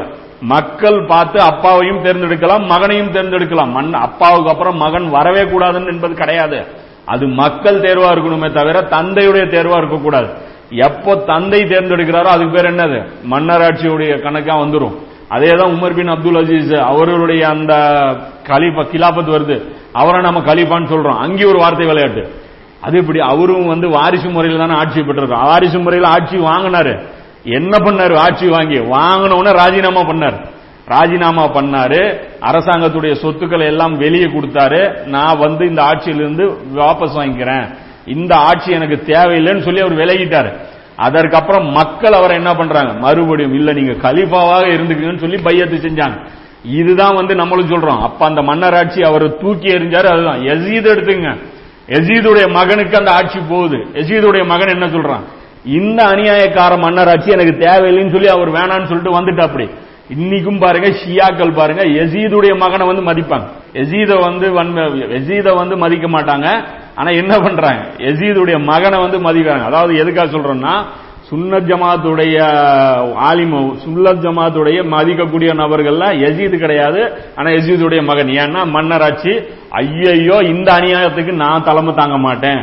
இந்த கொடுமையில நான் பங்கெடுத்துக்க மாட்டேன். பங்கெடுத்திருந்தா என்ன ஆயிருப்பாரு அவரு அப்படின்னா அல்லா நாளைக்கு பூமி எடுத்து கையில வச்சுட்டு மன்னர்லாம் வெளியே வாங்கடான்னு சொல்லி கூப்பிடுவான்ல. அந்த நேரத்தில் இவரும் ஆஜராக வேண்டிய தேவை வரும். அடக்குமுறையாளர்கள் எங்க அப்படிங்கிற அந்த கணக்கில் இவரும் வர வேண்டியது வருங்கிறது இவங்கெல்லாம் பயந்தாங்க. இப்போ வந்து பாத்தீங்க அப்படின்னா ரசூல்லாவுடைய சரீரத்தில் பொறுத்த வரைக்கும் மன்னருங்கிற அந்த பேச்சுக்கு இடமே கிடையாது. இங்க வெறும் மன்னன் அல்லாஹ் தான். இங்க வானம் குரான்ல எத்தனை இடத்துல வருது? அவனே அரசன் அவனே இதுண்டு அவன் தான் அரசன் அவனுக்கு மட்டும்தான் நபிசுல்லாசலம் அவர்களுக்கு பிறகு முழு அதிகாரம் அவனுக்கு தான் இருக்கு அப்படிங்கிறது. அப்ப இந்த இடத்துல இது ஒரு முக்கியமான விஷயம் புரிஞ்சுக்கணும். அதுல மன்னருங்கிறத பொறுத்த வரைக்கும் இஸ்லாத்துல யாரு? அல்லாஹ். அப்ப அந்த மன்னனின் சொல்படி ஆட்சி நடத்துறவனுக்கு பேர் யாரு? ஹலீஃபா இப்ப இதுதான் இஸ்லாம் சொல்லக்கூடிய வழிகாட்டுதல். அப்ப மன்னன் கிட்ட இருந்து உத்தரவு வரும். மன்னருங்கிறவன் அரிசில உட்காந்துட்டு இருக்கிறான். அவன் வந்து பூமிக்கு உத்தரவு போடுவான். அந்த உத்தரவுகளை நிறைவேற்றுபவன் யாரு? கலீஃபா. அதனால தான் ரசூல்லா யாரு? அல்லாவுடைய கலீஃபா. அந்த உத்தரவுகளை நேரடியாக வாங்கியதால் அவர் யாரு? அல்லாவுடைய கலீஃபா. இவர் அந்த உத்தரவுகளை நமக்கு ரசூலா வாங்கி கொடுத்துட்டாங்க. அனைத்து துறைகளிலும் வழிகாட்டி விட்டார்கள். இப்போ நமக்கு என்ன தேவையில்லை? நமக்கு வகையுடைய அந்த தொடர்பு தேவையில்லை. போதுமான அளவுக்கு நபி சொல்லாசலம் அவர்கள் நமக்கு வழிகாட்டிட்டாங்க. இன்னைக்கு நாம நபியுடைய கலிஃபாவாக இருந்து ஆட்சி செய்தாலே போதுமானது. அப்ப அந்த அடிப்படையில் இன்னைக்கு என்ன ஆயிப்போச்சு? போச்சு அபுபக்கர் என்ன ஆயிட்டாங்க? நபியுடைய கலிஃபா ஆயிட்டாங்க. அப்ப மூணையுமே நல்லா பிரிச்சு பார்க்கணும். மன்னன் என்பது அல்லாஹ். அவன்கிட்ட இருந்து உத்தரவை வாங்கியவர் அல்லாவுடைய கலீஃபா. யாரு? நபி சொல்லம் அவர்கள். அவரிடமிருந்து உத்தரவுகளை வாங்கியவர்கள் யாரு? சஹாபாக்களும் கலீஃபாக்களும். இவர்கள் யாரு? கலீஃபத்துர் ரசூல். இப்ப இன்னைக்கு நாம பொறுத்த வரைக்கும் யாரு அப்படின்னா நம்ம அல்லாவுடைய கலிஃபாவா ஆக மாட்டோம். அல்லாவுடைய ரசூலுடைய கலிஃபாவும் ஆக மாட்டோம். ரசூல்லாட்டு வந்து நம்ம நேரடியா உத்தரவு வாங்கல. அப்ப இன்னைக்கு நாம யாருன்னா முஸ்லிம்கள் சார்பாக இஸ்லாத்துடைய கலிஃபாவாக நம்ம இருப்போம். அமீருல் மூமினின்னு சொல்லி தான் பிறகு வந்தவர்கள்லாம் அழைக்கப்பட்டாங்க. அப்ப அந்த அடிப்படையில பாத்தீங்க அப்படின்னா இப்ப நடக்கக்கூடிய ஆட்சி ஆனா உசூல் எங்க இருந்து எடுக்கப்படும்னா குரான் இருந்து எடுக்கப்படும். இப்போ மன்னர் இந்த வார்த்தை விளையாட்டு மட்டும் வச்சுட்டு விளையாடக்கூடாது. இவரும் மன்னரா இவர் மன்னரா அவர் கலிஃபான்லாம் கிடையாது. அவர் செஞ்ச ஆட்சியை வச்சே முடிவு பண்ணலாம் இவர் மன்னரா கலிஃபாவான்ட்டு. ஒருவர் ஒரு விஷயத்தில் மார்க்கத்திற்கு எதிரான ஒரு செயலை உத்தரவை போட்டாலே அவரை உலகமே கலீஃபா என்று அழைத்தாலும் அவர் யாரு? மன்னர். ஏன்னா தன் விருப்பப்படி ஒரு செயலை மார்க்கத்திற்கு முரணாக நிறைவேற்றி விட்டால் அந்த இடத்துல என்ன அர்த்தம்? அவர் மனசுக்கு அவரே ராஜாவாயிட்டாருன்னு அர்த்தம். அப்ப அவரே மன்னர் ஆயிட்டாருன்னு அர்த்தம். அந்த மக்களுடைய விவகாரங்களை தன் விருப்பப்படி வழிநடத்தினால் அது ஒருக்கு பேர் என்ன? மன்னர். அந்த மக்களுடைய விவகாரத்தை அல்லாவும் அல்லாவுடைய தூதரும் காட்டிய வழிமுறையின்படி வழிநடத்தினால் அவர் பேர் என்ன? ஹலிஃபா இவர் மன்னர்னு ஊரே சொன்னாலும் இவர் யாரு? கலிஃபா. இவரை கலிஃபான்னு ஊரே சொன்னாலும் இவர் யாரு? மன்னர். அதாவது சுயமா நடக்கிறவன் மன்னன் அல்லாவுடைய பேச்சு கேட்டு நடக்கிறவன் ஹலீஃபா இதுதான் வித்தியாசம். புரிஞ்சுங்க? இந்த வார்த்தை விளையாட்டுலாம் விளையாடக்கூடாது. இவரை மன்னர் என்றும் அழைக்கலாம். கலிஃபான் பூ பூ பூ தான் பூவை எந்த பெயர் கொண்டு அழைத்தாலும் பூவும்பாங்க. ரோஜாவை எந்த பெயர் கொண்டு அழைத்தாலும் ரோஜா. எது மணக்குதோ அது ரோஜா. எது நாறுதோ அது சாக்கடை. இதுதான் மேட்ரு. ரோஜ் சாக்கடைக்கு நீங்க ரோஜான்னு பேர் வச்சுங்க எடுத்து தலையில வச்சுக்க முடியுமா? ரோஜாவுக்கு நீங்க சாக்கடைன்னு பேர் வைங்க. ரோஜா ரோஜா தான் சாக்கடை சாக்கடை தான் அப்ப அந்த அடிப்படையில மன்னர் மன்னர் தான். கலீஃபா கலீஃபா தான். இது ரெண்டையுமே தெல்ல தெரியவா பிரிஞ்சு வார்த்தை விளையாட்டுகளுக்கு இங்க இடமே கிடையாது. தேர்வு செய்யப்பட்ட முறையை வச்சு கூட ஃபித்னா ஏற்படுது அதான் சொன்னேன் ஹுசன் அலி ஹசன் அலி எப்படி தேர்வு செய்யப்பட்டாங்க? மக்களால் தேர்ந்தெடுக்கப்பட்டாங்க. அலிலான வசிய செஞ்சு இல்ல. அதே மாதிரி இவர் வசிய செஞ்சு தேர்வு செய்யப்பட்டாலும் அதை ரிசைன் பண்ணிட்டு மறுபடியும் மக்களால் தேர்ந்தெடுக்க செய்யப்பட்டவர். அப்ப இதெல்லாம் விட்டுருவோம். ஹசன் அலி எப்படி ஆட்சி செஞ்சாங்க? மற்ற மன்னர்கள் எப்படி ஆட்சி செஞ்சாங்கன்னு பாருங்க பாருங்க மாட்டிக்குவாங்க. அதுல கிளியர் ஆயிரும். யாரு கலீஃபா யாரு மன்னருங்கிறது அது பெருசா நம்ம அதை வந்து அழட்டிக்க வேண்டிய அந்த ஒரு விஷயம் கிடையாது. ஏன்னா கலீஃபாங்கிற அந்த வார்த்தை பொறுத்த வரைக்கும் குரான்ல நிறைய இடங்கள்ல பயன்படுத்தப்பட்டிருக்கு. எப்படின்னு பாத்தீங்கன்னா அந்த ஏழாவது அத்தியாயத்தில் எழுபத்தி நாலாவது வசனத்துல பாத்தீங்கன்னா மேலும் நினைத்து பாருங்கள் ஆது சமுதாயத்திற்கு பின் அல்லாஹ் உங்களை கலீஃபாக ஆக்கினான் கலீஃபாவாக ஆக்கினான். ஆது சமுதாயம் எங்க இருக்கு? இப்ராஹிம் நபி காலத்துக்கு முன்னாடி காலகட்டம். அவர்களுக்கு பிறகு வந்த ஒரு கூட்டத்தை பார்த்து அல்ல என்ன சொல்றான்? உங்களை பிரதிநிதியா ஆக்கினோம்ட்டு. இப்ப இந்த வழி தோன்றல் பிரதிநிதி இது ஒரு கம்பு சுத்திக்கிறாங்க அதாவது கலீஃபா அப்படிங்கிற அந்த வார்த்தைக்கு மீனிங் என்ன அப்படின்னா வழி தோன்றல். ஒரு ஒரு மன்னர் வந்ததுக்கு அப்புறம் என்ன ஆயிடுவாரு? அந்த இடத்துல இன்னொரு மன்னர் வருவாரு. அப்ப அதுக்கு பேர் என்னன்னா கலீஃபா. அடுத்தடுத்த பதவிகளுக்கு ஆள் வந்துகிட்டே இருப்பாங்கல்ல அதுக்கு பேர் தான் கலீஃபா. பூமியில் ஒரு தலைமுறையை உருவாக்க போகிறேன் அப்படின்னு சொல்லிட்டு அந்த கலீஃபாவுக்கு என்ன பண்ணாங்க?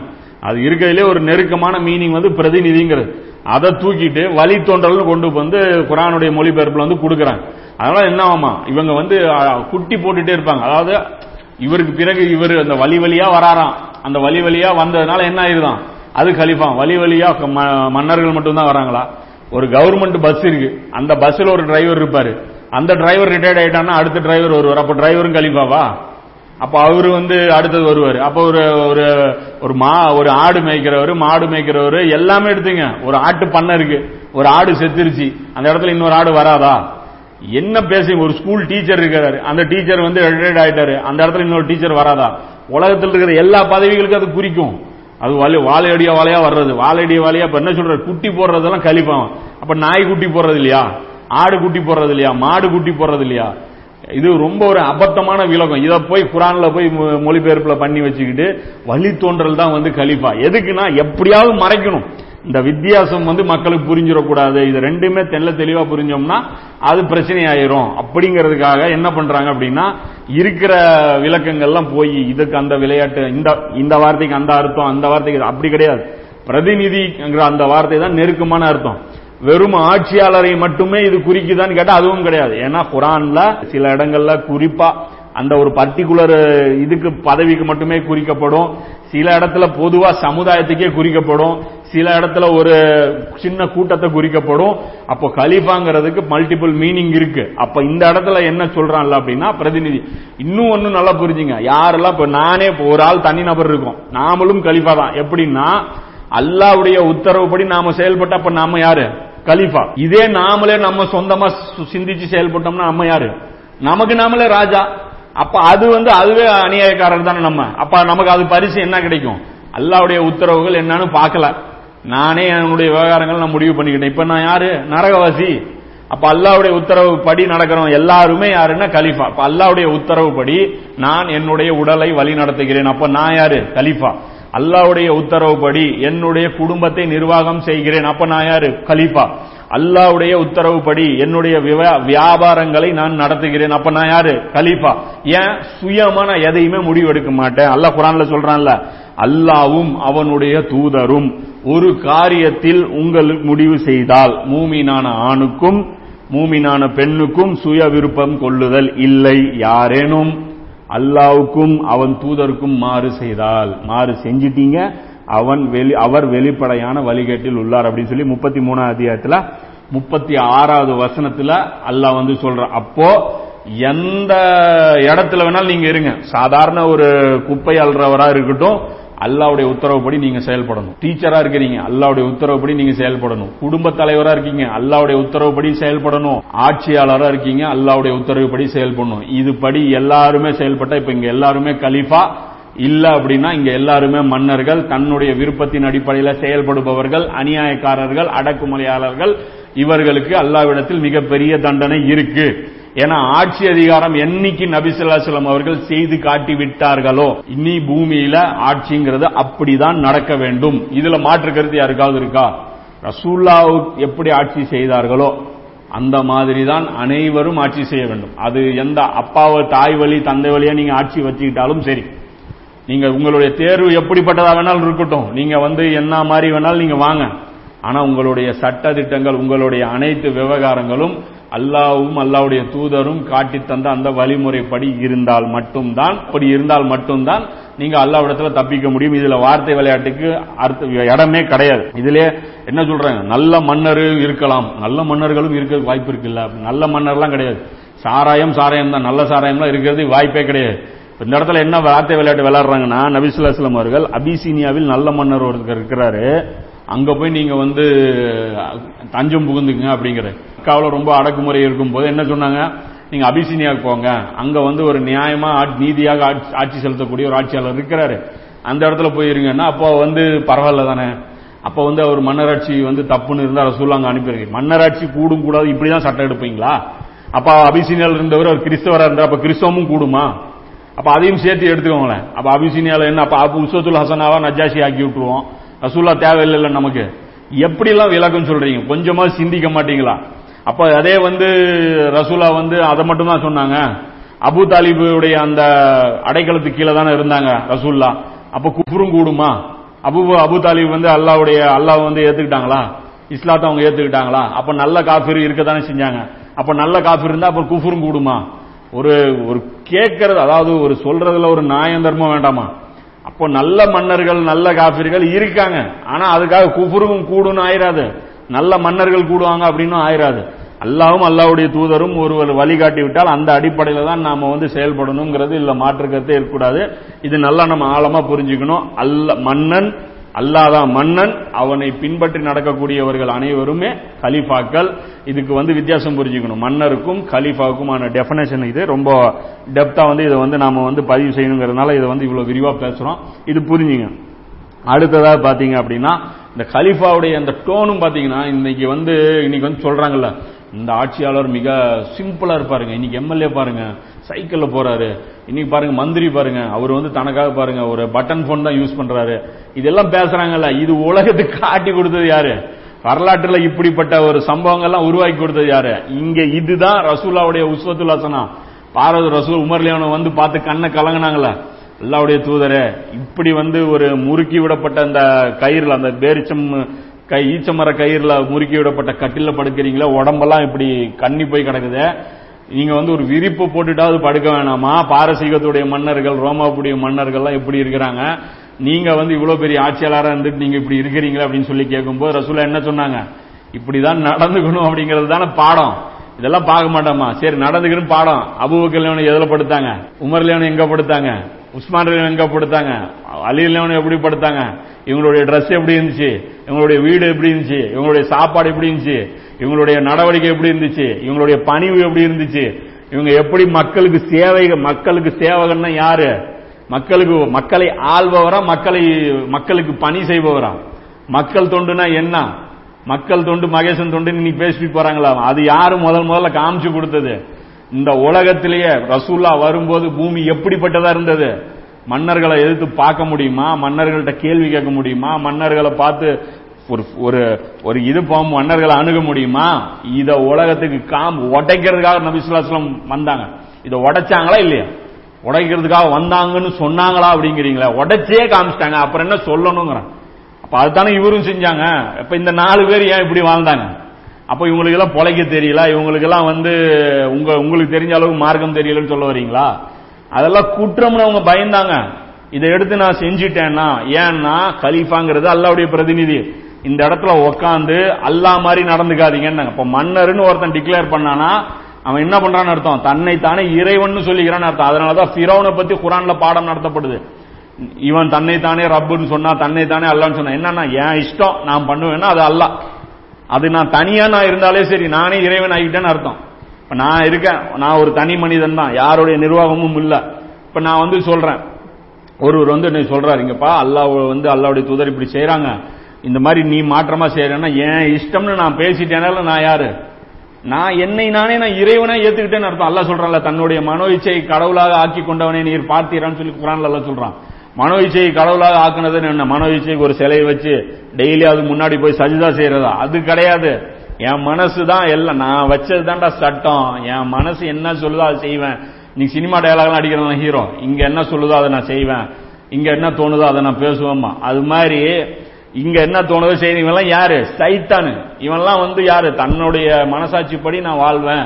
அப்படின்னு நீ சொல்றதெல்லாம் யாரு? இது வந்து குஃபுரு. இது தன்னைத்தானே இறைவனாக பிரகடனப்படுத்தி தன்னைத்தானே பிரோனாக டிக்ளேர் பண்ணக்கூடிய ஒரு வேலை.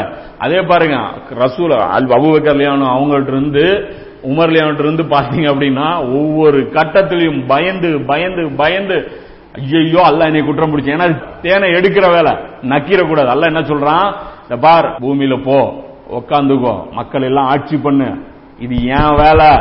என் வழிகாட்டுதல் படி நீ செய்யணும். நீயே அதுல டைரக்டா என்ஜாய் பண்ண ஆரம்பிச்சிட்ட அப்புறம் நான் ஒன்னே அடிக்கிற அடி அப்புறம் அவ்வளவுதான் தனி அவ்வளவுதான் உன் விவகாரம் அப்படின்னு சொல்லி எல்லாம் மிரட்டுறான். அந்த இடத்துல என்ன பண்றாங்க? இது அல்லாவுடைய சேரு. நம்ம உட்கார்ந்து இருக்கோம் அதனால நம்ம பயந்து போயிருக்கணும்னு தான் ரசூலா என்ன பண்ண அந்த மிம்பர் ஏன் குலுங்கிச்சு? அந்த மிம்பர் ஏன் குலுங்கிச்சுன்னு பாருங்க. கலிஃபா நடந்து அபுபக்கர் ஏன் நடுங்கினாங்க? ஐயோ என்ன போய் அல்லாவுடைய கலிஃபா? ஏன்னா அந்த அளவுக்கு என்னால கடமை நிறைவேற்ற முடியாது. ரசூல்லா அளவுக்கு என்னால பண்ண முடியாது. பயந்தாங்க. ஒரு பைசா எடுக்கிறதுக்கு பயந்தாங்க. அதுக்கு முன்னாடி நிம்மதியா சம்பாரிச்சிட்டு இருந்தவங்கள நிம்மதி போச்சு. என்னைக்கு இவங்க ஆட்சிக்கு வந்தாங்களோ அவங்களுடைய நிம்மதி போச்சு அவங்களுடைய உணவு போச்சு அவங்களுடைய வியாபாரம் போச்சு அவங்களுடைய குடும்பம் வந்து சிரமத்தை சந்திச்சது. இன்னைக்கு என்ன நிலவரம் ஆட்சிக்கு வர வரைக்கும் சிரமத்தில் இருக்கிறான். அதுக்கப்புறம் சொர்க்கமா மாறிடுது அவனுக்கு வாழ்க்கை. இவங்களுக்கு என்ன அப்படின்னா பூமி வந்து சிறைச்சாலையா மாறிடுது. கலீஃபாவுக்கும் மன்னருக்கு வித்தியாசம். கலீஃபா வந்து பூமியை சிறைச்சாலையா ஆக்கிக்குவாரு மன்னர் வந்து பூமியை சொர்க்கமாக்கிக்குவார். அப்ப ரெண்டுக்கு எவ்வளவு வித்தியாசம் இருக்கு பாருங்க. இப்ப அந்த இடத்துல அபுபக்கர்லினுடைய உரையை பாருங்க. எந்த மாதிரி? இப்ப மன்னருக்கு கலிப்பா வித்தியாசம் இருப்பாங்க இந்த பயான் எடுத்துங்க கணக்குக்கு. இந்த பயான் யாரெல்லாம் பேசுறாங்களோ இந்த அபுபக்கர் மாதிரி யாரு ஸ்டேட்மெண்ட் கொடுக்குறாங்களோ அவங்க எல்லாம் கலிஃபா. அவங்க தன்னை மன்னர்னு சொல்லி மக்கள் அவங்கள மன்னர்னு சொன்னாலும் சரி மன்னர் இல்லைன்னு சொன்னாலும் சரி அவங்க தான் கலிஃபா. அந்த பயான் பாருங்க எவ்வளவு பணிவா எப்படி பயந்து எப்படி இருக்குன்னு பாருங்க. என்னுடைய மக்களே இந்த பிம்மரில் நபி சொல்லாசலம் அவர்கள் நின்றிருந்தார்கள் அப்படின்னு சொல்லிட்டு மூன்று முறை நினைச்சு அழுகுறாங்க ரசூல்லாவுடைய மெம்பர் குலுங்கிச்சு. பாருங்க அபுபக்கர் உங்களுக்கு குலுங்குது. நமக்கு குலுங்கல. ஏன்னா நமக்கு அல்லாவுடைய அச்சம் இல்லை இல்ல. நமக்கு என்ன இருக்குன்னா நம்முடைய மெம்பர்லாம் குலுங்க நம்ம மும்பம் நம்ம நல்லா காங்கிரீட்ல போட்டு நிக்கிது ஜம்முன்ட்டு அதான் நம்ம சிமெண்ட்ல எல்லாம் கட்டிடுறோம் மெம்பர். அதனால நல்லா ஸ்ட்ராங்கா இருக்கு சிமெண்ட்ல கட்டுறது தப்புன்னு சொல்லல சொல்றேன். நம்ம மிம்பர்லாம் குழுங்காது நம்ம நம்மளும் மிம்பரும் குழுங்காது மிம்பர் மேல இருக்கிற ஆளும் குழுங்க மாட்டாங்க. என்னுடைய மக்களே இறைவன் மீது சத்தியமாக இந்த பதவிக்காக இரவிலும் சரி பகலிலும் சரி என்றும் குறுக்கு வழியில் நான் செயல்பட்டுக்கிறேன். அப்ப என்ன சொல்றாரு?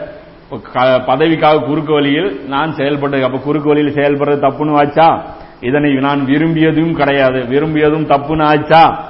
இந்த பதவியை வேண்டி இறைவனிடம் நான் நேரடியாகவோ மறைமுகமாகவோ பிரார்த்தனை செய்ததும் கிடையாது.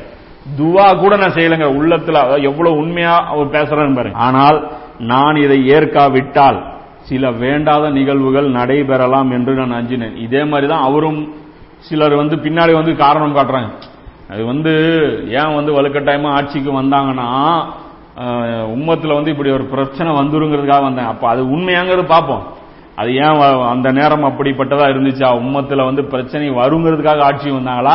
இல்ல ஆட்சிக்கு வந்ததுனாலேயே பிரச்சனை ஏற்பட்டுச்சா அப்படிங்கறதெல்லாம் இன்ஷால்லா பின்னாடி பார்ப்போம். இப்பொழுது என் மீது மிகப்பெரிய சுமையை சுமத்தியுள்ளீர்கள். இது சும. இது என்னுடைய சக்திக்கு அப்பாற்பட்டது. இறைவனுடைய உதவியின்றி என்னால் இதை செய்ய முடியாது பாருங்க ஹலிஃபத்துல்லா பதி புரியுதா? கலிஃபத்து ரசூலு. அப்ப இந்த ஆட்சி அதிகாரம்ங்கிறது சும. மனிதனால் சுயமாக நிறைவேற்ற முடியாது. இதற்கு அல்லாஹ்வுடைய உதவி வேண்டும் அப்படின்னு சொல்றாங்க. சொல்லிட்டு இந்த இக்கட்டான நேரத்தில் என்னை விட சக்தி வாய்ந்த ஒருவரைத்தான் அந்த இடத்தில் நான் விரும்பினேன். சந்தேகம் இல்லாமல் இந்த தலைமை பொறுப்புக்கு நான் நியமிக்கப்பட்டது உண்மைதான் என்றாலும் இந்த பதவியில் நான் வந்துட்டேன். நான் நான் தான் இருக்கேன். இப்ப என்ன பண்றது? நான் உங்களை விட சிறந்தவன் அல்ல. அதுக்குன்னு என்னை இது எல்லாரும் தேர்ந்தெடுத்ததுனால எல்லாத்த விட நான் சிறந்தவன்னு நினைச்சிக்காதீங்க. நான் நேர்வழியில் இருப்பதற்கு எனக்கு உதவுங்கள். நான் தவறு இழைக்கும் போது என்னை நீங்கள் நேர்வழிப்படுத்துங்கள். என்னை நீங்கள் சீர்திருத்துங்கள் பாருங்க. எப்படி பேசுறாங்க? நான் நேர்வழியில் இருப்பதற்கு எனக்கு உதவி செய்யுங்கள். இது மாதிரி வந்து யாரும் அந்த ஆட்சியாளரோ பேசுவாங்களா? நினைச்சு பாருங்க கற்பனை பண்ணி பாருங்க அந்த உலகத்தை. இந்த பக்கம் ரோமாபுரி கிஸ்ரா. அங்க நுழையும் போதே எப்படி இருக்கணும்னா சஜிதா செஞ்சுட்டு நுழையிற மாதிரி தான் வாசலே வச்சிருப்பான். வந்தவனே அவன் மன்னர காலை பார்த்து கும்பிடணும். அவன் வந்து என்ன சொல் அவன் மூடு பொறுத்து அவன் நினைச்சா அவன் தலை வேணாலும் எடுப்பான் அவன் நினைச்சா யாரை வேணாலும் கொல்லுவான். அவங்ககிட்ட போய் பிச்சை கேட்கறது கூட உங்களால முடியாது. இங்க இடத்துல இவர் என்ன சொல்றாரு? என்னை திருத்துங்க எனக்கு வழிகாட்டுங்க இன்னைக்கு இன்னைக்கு இருக்கக்கூடிய நவீன உலகத்துல கூட இப்படிப்பட்ட ஆட்சியாளர்கள் இருக்காங்களா? இப்ப இதுதான் இஸ்லாம். இந்த இஸ்லாம் கொண்டு போய் நீங்க மக்கள்கிட்ட வைங்க பாருங்க. இஸ்லாம் சாரசாரியா மக்கள் இஸ்லாத்தை ஏத்துக்குவோம். இதெல்லாம் நம்ம சொல்லாம இருந்ததுனாலதான் என்ன ஆயிப்போச்சு இன்னைக்கு? இஸ்லாம் வந்து தீவிரவாதம். இஸ்லாம்ங்கிறது வாளால் பரப்பப்பட்டது. இஸ்லாம்ங்கிறது வன்முறையை கொண்டதுங்கிறாங்க. இஸ்லாம் என்பது மனித குலத்துக்கு நன்மை நாடக்கூடியது. மக்கள் நலன் பேணக்கூடியது. மக்களை பார்த்து பார்த்து சேவை செய்யக்கூடியது அப்படிங்கறது இந்த இடத்துல புரிஞ்சுக்கணும். அடுத்தது சொல்றாங்க நான் தவறு இழைக்கும் போது என்னை நீங்கள் நேர்வழிப்படுத்துங்கள் சீர்திருத்துங்கள். சத்தியம் என்பது அமானிதம் போன்றது. தாவூத் நபி சொல்றாங்க பாரு. தாவூத் நபிக்கு அல்ல சொல்லுவான் தாவூதே நாம் உண்மை கலிஃபாவாக தேர்ந்தெடுத்தினோம். சத்தியத்தை கொண்டு தீர்ப்பு செய்வீராகன்னு சொல்லிட்டு தாவூத் நபி பார்த்து சொல்லுவோம் சொல்லுவான் முப்பத்தெட்டு அதிகாரத்தில் இருபத்தாறாம் வசனத்துல. அப்ப அதே சத்தியத்தை வந்து இவங்க சொல்றாங்க பாரு. ஹக்குன்னா என்ன? வகியின் அடிப்படையில் ஆட்சி செய்யறது தான் சத்தியம். அப்ப அந்த வகி இல்லாம தனக்கு எது அந்த சூழ்நிலைக்கு சரின்னு படுதோ? நாமளா முடிவு எடுத்து செய்யறது பேர் என்னது? அது அசத்தியம். அதுக்கு பேர் ஹவா. அதுக்கு பேர் என்ன? மனோ இச்சை இது வந்து தவறு இஸ்லாத்துல. இப்ப இந்த இடத்துல சொல்றாங்க சத்தியம் என்பது அமானிதம் போன்றது. அது இந்த கிலாஃபத்து இந்த சத்தியத்தின் அடிப்படையில் ஆட்சி செய்யறது அமானத்து. ரசுல்லா கையில வந்துச்சு இப்ப என் கையில வந்திருக்கு. அடுத்தது பொய் என்பது அபகரித்துக் கொள்வது. இப்ப இந்த அதிகாரத்தை இந்த ஆட்சி செய்யக்கூடிய அதிகாரத்தை அல்லாவிடமிருந்து அபகரிக்கிறது என்ன? அதுக்கு பேர் தான் மன்னராட்சி. காரியங்கள் எப்படி நடக்கணுங்கிறத அல்லாஹ் உத்தரவு போட்டே இருப்பான். அப்ப அந்த உத்தரவு போடுற அதிகாரத்தை தன் கையில அபகரிச்சுக்கிறது. இதுக்கு பேர் என்ன? பொய். அப்படின்னு அபகரின்னு சொல்ற உங்களில் பலவீனர் என்னிடம் கடுமையை காட்டட்டும். மக்கள்ல இருக்கக்கூடிய பலவீனர்கள் என்னை என்ன பண்ணுங்க? என் மேல கடுமையா நடந்துக்குங்க. என்னை பார்த்து கேள்வி கேளுங்க. என்னை வந்து அட்டாக் பண்ணுங்கிறாங்க இது வந்து உலகத்துல எங்கேயாவது நடந்துச்சா காட்டுங்க பாபு. இஸ்ரால பாரசீகத்தில் நடந்துச்சா? ரோமாபுரியில் நடந்துச்சா? இன்னைக்கு அமெரிக்காவில் நடக்குமா? இன்னைக்கு பலவீனர்கள் வந்து கடுமை காட்ட முடியுமா? ட்ரம்ப் கிட்ட என்ன சொல்றான்? உங்ககிட்ட ராணுவம் இருக்கு. உங்களை எப்படி கவனிக்கணுமோ அப்படி கவனிப்பாங்க. வலிக்கு எப்படி கொண்டு வர வைக்கணுமோ அப்படி கொண்டு வர வைப்பாங்கங்கிறாங்க. பலவீனர்கள் முதல்ல இறங்கி ரோட்ல நடக்கணும். பலவீனர்களை ஃபேஸ் பண்ண முடியுமா? தன்னை தானே பாதுகாப்பு ஒருத்தர் போட்டுக்கிறாருன்னா அவரே அநியாயக்கார ஆட்சியாளர்னு அர்த்தம். நபிசுல்லாசலம் அவர்களுக்கும் மக்களுக்கும் இடைவெளி இருந்துச்சா? இல்ல. அபுபக்கல்யாணம் அவர்களுக்கும் மக்களுக்கும் இடைவெளி இருந்துச்சா? இல்ல. உமர் அவர்களுக்கும் மக்களுக்கும் இடைவெளி இருந்துச்சா? இல்ல. உஸ்மான் அவர்களுக்கும் மக்களுக்கும் இடைவெளி இருந்துச்சா? இல்ல. அலி அவர்களுக்கும் மக்களுக்கும் இடைவெளி இருந்துச்சா? இல்ல. அசன் அலியான் அவர்களுக்கும் மக்களுக்கும் இடைவெளி இருந்துச்சா? இல்ல. அதுக்கப்புறம் அது பார்ப்போம் இன்ஷால்லா பின்னாடி எப்படி ஒவ்வொரு செயல்களும் வந்தது அப்படிங்கறத பார்த்துவோம். பலவீனர் என்னிடம் கடுமையை காட்டட்டும். அவர்களது உரிமைகளை நான் நிலைநாட்டும் வரை அப்படின்னு சொல்லிட்டு உங்களில் வலிமையானவர்கள் என் மீது இரக்கம் காட்டட்டும். வலிமையா இருக்கிறவங்க எனக்கு கொஞ்சம் இறக்கம் காட்டுங்க அப்படிங்கிற. அல்லாவுக்கும் அவன் தூதர் சல்லலாலே செல்லம் அவர்களுக்கும் கட்டுப்படும் வரை எனக்கு கட்டுப்படுங்கள். எப்பொழுது நான் அவர்களுக்கு கட்டுப்படுவதிலிருந்து விலகி விடுகிறேனோ அப்பொழுது நீங்களும் எனக்கு கட்டுப்பட வேண்டாம். நான் அல்லாவுக்கும் அல்லாவுடைய தூதருக்கும் மாறு செஞ்சா அந்த விஷயத்துல எனக்கு நீங்க கட்டுப்படாதீங்க. இது மாதிரி யாரு பேசுறாரோ அவர் தான் கலிஃபா. அல்லாவுக்கும் அல்லாவுடைய தூதருக்கும் மாறு நான் செஞ்சேன் அப்படின்னா. அப்போ மாறு செய்யறான்னா அது நம்மளே முடிவு எடுத்துக்க முடியாது. அது வந்து ஒரு கோர்ட்ல வழக்கா வரும். அந்த வழக்கு உண்மையிலேயே குரான் ஹதீஸ் அடிப்படையில் அந்த செயல் தவறுன்னு நம்ம ப்ரூஃப் பண்ணணும். சும்மா நம்ம வந்து குரான் எடுத்துட்டு இன்னைக்கு இன்னைக்கு வஹாபிசம்ல வந்து நடக்கிறதுல ஒரு பெரிய பித்தனா அவன் அவன் முடிவு பண்ணது தான் மார்க்கம். இங்க யாருக்குமே பாத்தீங்கன்னா ஒவ்வொருத்தரும் நபி தான் அவனுடைய அந்த ஆய்வை வந்து ஏத்துக்கலன்னா என்னது? வைய மருத்த குற்றத்துல கொண்டு போய் அவங்கள ஃபிட் பண்ணி அவன் காஃபிரு அவன் முர்த்ததுன்னு சொல்லி கொண்டு போய் ஃபிட் பண்ணி விட்டுறாங்க. இந்த மாதிரி கூத்து கிடையாது. குரான் ஹதீஸுக்கு மாற்றமா ஒரு செயல் நடக்குது அப்படின்னா அது மக்கள் மன்றத்தில் வந்து ப்ரூஃப் பண்ணப்படும். அப்ப அந்த அடிப்படையில் ஒவ்வொருத்தரும் ஹாரிஜாக்கள் அப்படிதான் முடிவு பண்ணிக்கிட்டாங்க. குரான் ஹதீஸுக்கு மாற்றமா அழிவிலும் நடந்தாங்கன்னு. அவங்களே முடிவு பண்ணிக்கிறதுக்கு பேர் அது கிடையாது. அதுக்கு வந்து ப்ரூஃப் பண்ணும் நீதிமன்றத்தை வந்து ப்ரூஃப் பண்ணும் ஸோ இந்த அடிப்படையில் இவங்களுடைய அந்த பயம் பாருங்க எப்படி பயந்தாங்க எப்படி பேசினாங்க ஒரு ஆட்சியாளர் எப்படி இருக்கணும்னு அதாவது பலவீனர்களை பார்த்து ஆட்சியாளர்கள் பயப்பட்டிருக்காங்க. இன்னைக்கு என்ன நிலவரம் அப்படின்னா எந்த எப்போ ஆட்சியாளரை பார்த்து மக்கள் பயப்படுறாங்களோ அப்பவே என்ன ஆயிருச்சுன்னு அர்த்தம்? அது மன்னராட்சியா மாறிடுச்சுன்னு அர்த்தம். எந்த ஆட்சியாளரை பார்த்து மக்கள் பயந்துட்டாங்களோ பலவீனர்கள் தங்களுடைய உரிமைகளை கேட்பதற்கு தயங்குகிறார்களோ அவங்ககிட்ட போனா நமக்கு அடி உழுவுன்னு நினைக்கிறாங்களோ அப்ப அவங்க எல்லாம் யாரு? மன்னர்கள் அர்த்தம். இப்ப இதுதான் வந்து அவங்களுடைய முதல் பயானாக இது இருந்தது. அப்ப இதுல இருந்து இது எல்லாமே ஒவ்வொன்றும் பாத்தீங்கன்னா கிலாபத்துடைய அடிப்படை இந்த பைலா இது. அபுபக்கல்னுடைய வாழ்க்கையை கிலாபத்துக்கு பைலா. அதை வந்து பொன் எழுத்து அப்படியே பொறிச்சு எடுத்து அப்படி வச்சுக்கணும். எல்லாரையுமே என்ன பண்ணணும்? அதோட கம்பேர் பண்ணி பார்க்கணும். ரசூ அபூபக்கர்லினுடைய ஆட்சியோட உமர்லினுடைய ஆட்சியை கம்பேர் பண்ணி பார்க்கணும். அபுபக்கர்லினுடைய ஆட்சியோட உஸ்மான்லினுடைய ஆட்சியையும் கம்பேர் பண்ணி பார்க்கணும். அபுபக்கர்லினுடைய ஆட்சியோட அலிகளினுடைய ஆட்சியையும் கம்பேர் பண்ணி பார்க்கணும். அபுபக்கர் என்பவர்கள் வந்து உரைகள். ஏன்னா வகி இல்லாம ஆட்சி பண்ணாரு இவர். ரசூல்லாவோட கம்பேரே பண்ண முடியாது. அபுபக்கர்லினோட வேணா அவங்க தான் கம்பேர் பண்ண முடியும். ஏன்னா அந்த வகிங்கிற அந்த இதுவும் கிடையாது. சைத்தானுடைய அந்த பாதுகாப்பும் கிடையாதுங்கிறதுனால அப்ப இந்த ரெண்டு விஷயத்தை வச்சு நம்ம கம்பேர் பண்ணி பார்த்துக்கணும். இப்ப இதுதான் வந்து ஒரு இது ஒரு முக்கியமான ஒரு நிகழ்வு இது. அடுத்த நிகழ்வு பாத்தீங்கன்னா நபிசுல்லாசலம் அவர்கள் வந்து உசாமா அலியான் அவர்கள் தலைமையில் ஒரு படையெடுப்பு வந்து அனுப்புனாங்க. இந்த படையெடுப்புடைய பின்னாடியும் பாத்துங்க ஹிஜ்ரி எட்டுல நபிசுல்லாசலம் அவர்கள் என்ன பண்றாங்க? மோத்தாங்கிற ஒரு போரை வந்து அனுப்புறாங்க. மோத்தாங்கிற ஒரு இடத்துக்கு வந்து படைப்பிரிவு வந்து அனுப்புறாங்க. இது எப்ப நடக்குது? உதேபியா உடன்படிக்கை போட்டதுக்கு அப்புறம் நபிசுல்லாஸ்லாம் அவர்கள் இதை வந்து ஒரு படைப்பிரிவு வந்து அனுப்புறாங்க. இந்த படைப்பிரிவு இந்த படைப்பிரிவு வந்து எங்க போகுது அப்படின்னு ஜெருசலத்துக்கு அருகில இருக்கக்கூடிய அந்த மோத்தாங்கிற அந்த இடத்துல வந்து நபிசுல்லாஸ்லாம் வந்து அந்த படைப்பிரிவு அனுப்புறாங்க. அதாவது அது வரைக்கும் பாரசி அதாவது ரோமாபுரியுடைய ஆட்சிக்கு கீழே இருந்த அந்த பகுதிகளை என்னுடைய ஆட்சிக்கு கீழே வாங்க அப்படின்னு சொல்லி நபிசுல்லாஸ்லம் அவர்கள் அழைப்பு விடுக்கிறாங்க. அப்ப அந்த போன அந்த கடிதத்தை என்ன பண்ணிடுறாங்க? கடிதத்தை கொண்டு போனவரை கொண்டுறாங்க அப்ப அதற்கு வந்து ஒரு பாடம் புகட்டும் விதமாக நபிசுல்லாஸ்லம் என்ன பண்றாங்க?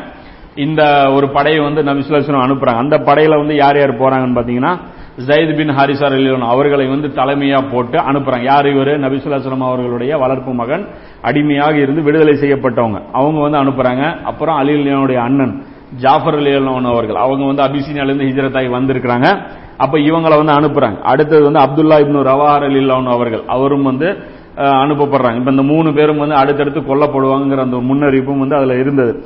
அப்ப இந்த காலித் பின் வலித் ரலியல்லாஹு அவர்கள் கடைசியா இந்த போர்ல வந்து என்ன நடக்குது? அவர் லீடர்ஷிப்புக்கு வராங்க. அதுக்கப்புறம் அந்த அந்த முஸ்லீம் கூட்டம் அந்த படையை வந்து அப்படியே வாபஸ் ஆயிட்டாங்க என்ன நடந்ததுன்னா போனது வந்து அந்த ஒரு சின்ன க- அந்த ஊரை வந்து அட்டாக் பண்றது தான் போறாங்க. ஆனா அந்த எதிர்பாரா விதமாக ரோமாபுரியுடைய படையை அவன் முன்கூட்டியே கூட்டு வந்து அங்க வச்சிருக்கிறான். அது ரெண்டு லட்சமா போகுது இவங்க வெறும் மூவாயிரமா இருக்கிறாங்க. அப்போ ஆனா அங்கிருந்து தப்பிச்சு அந்த முஸ்லிம்களை காப்பாத்தி கொண்டு வந்ததே ஒரு வெற்றிக்கு சமம் அப்படிங்கறதுனால இந்த சம்பவம் பாத்தீங்கன்னா புகாரில் நாலாயிரத்தி இருநூத்தி அறுபத்தி ரெண்டுல இருந்து நாலாயிரத்தி இருநூத்தி அறுபத்தி எட்டு வரைக்கும் இருக்கு. அப்போ இந்த ஒரு மோதல் வந்து ஃபர்ஸ்ட் வந்து நபிசுல்லாஸ்லம் அவர்கள் அனுப்புறாங்க. அப்ப இந்த இடத்துல சஹாபாக்கள் திரும்பி சேஃபா வந்துட்டாங்க. அடுத்த ஒரு படைப்பிரிவு நபிசுல்லாஸ்லம் என்ன பண்றாங்க?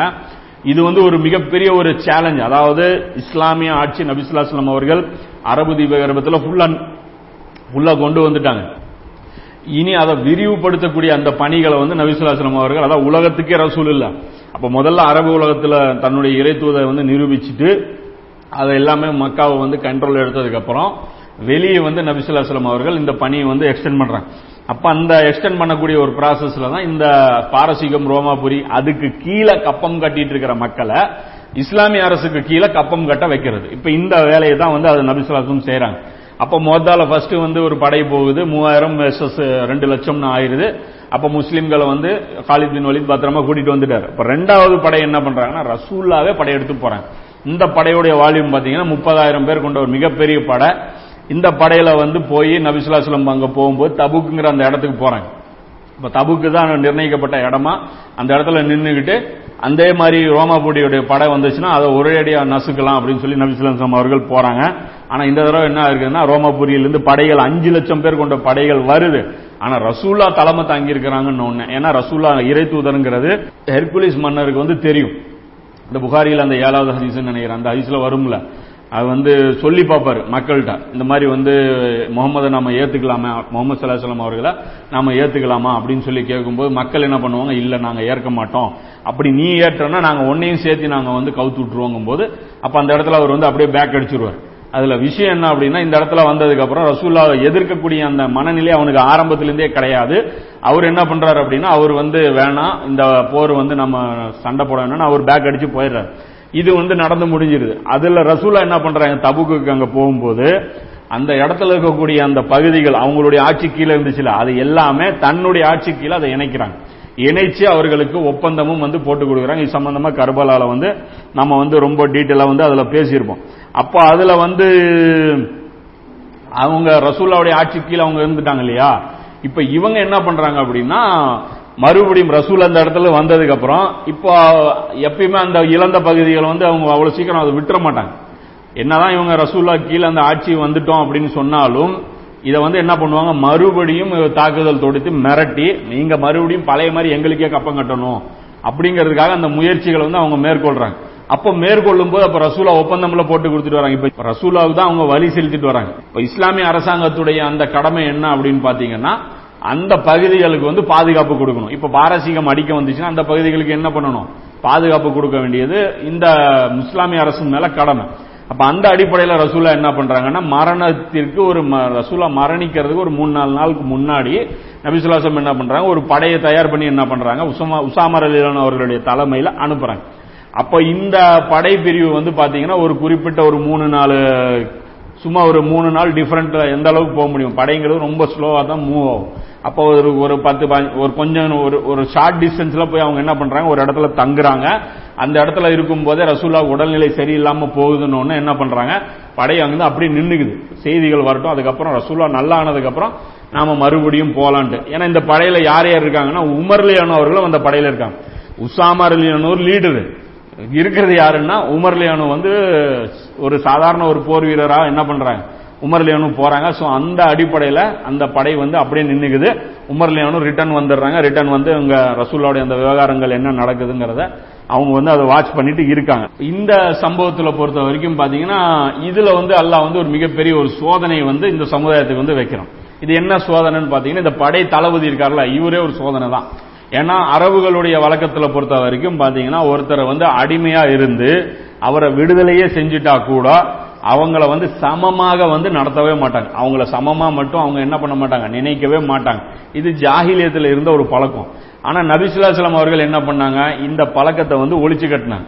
இப்போ இந்த பழக்கத்தை ஒழிச்சு கட்டினாலும் எல்லாருமே வந்து இது என்ன பண்றது இல்லை அக்செப்ட்லாம் பண்ணிக்கல. அப்ப சிலர் வந்து ஒரு முணுமுணுப்பு ஒரு கசகசப்பு இருக்கத்தான் செய்யுது.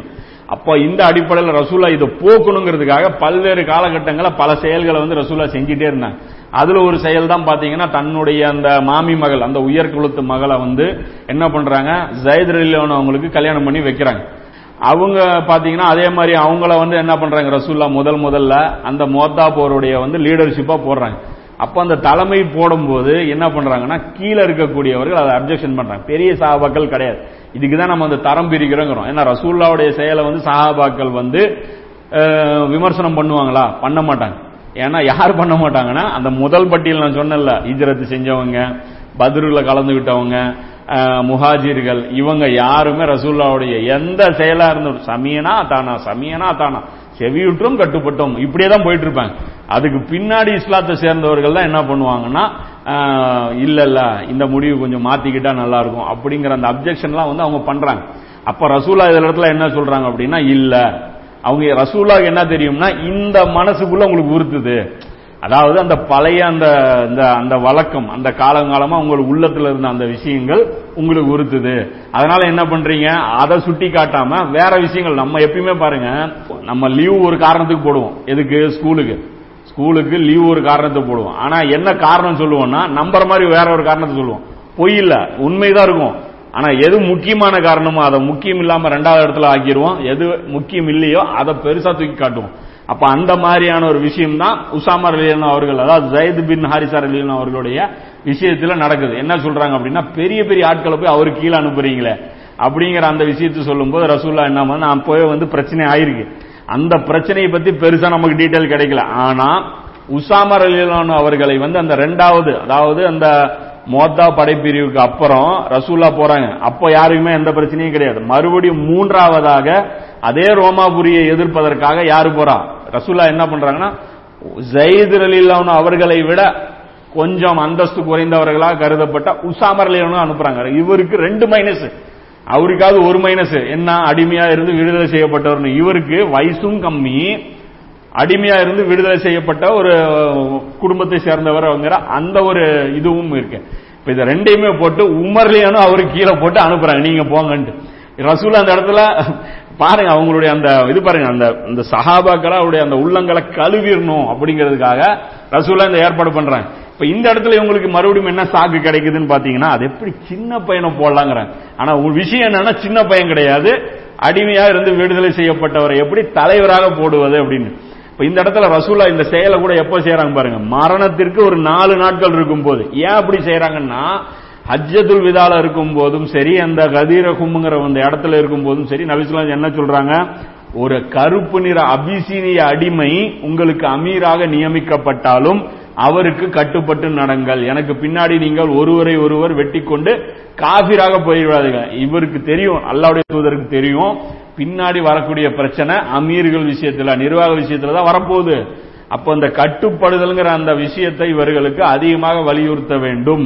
எனக்கு எல்லாரும் கட்டுப்படுவார்கள் அபுபக்கருக்கு எல்லாரும் கட்டுப்படுவார்கள் உமருக்கு எல்லாரும் கட்டுப்படுவார்கள். ஆனா சில பலவீனமான ஆட்கள் அதாவது சில சிலருடைய கை ஓங்காமல் இருக்கும் அவர்கள் அமீரா போட்டோம் அப்படின்னா அந்த இடத்துல ஃபித்னா பண்ணுவதற்கு வாய்ப்பு இருக்கு. மக்களும் அதற்கு சப்போர்ட் பண்ணுவதற்கு வாய்ப்பு இருக்கு. அந்த மாதிரி நடந்துடக்கூடாதுங்கிறத பயந்து தான் நபிசுலாசலம் என்ன பண்றாங்க?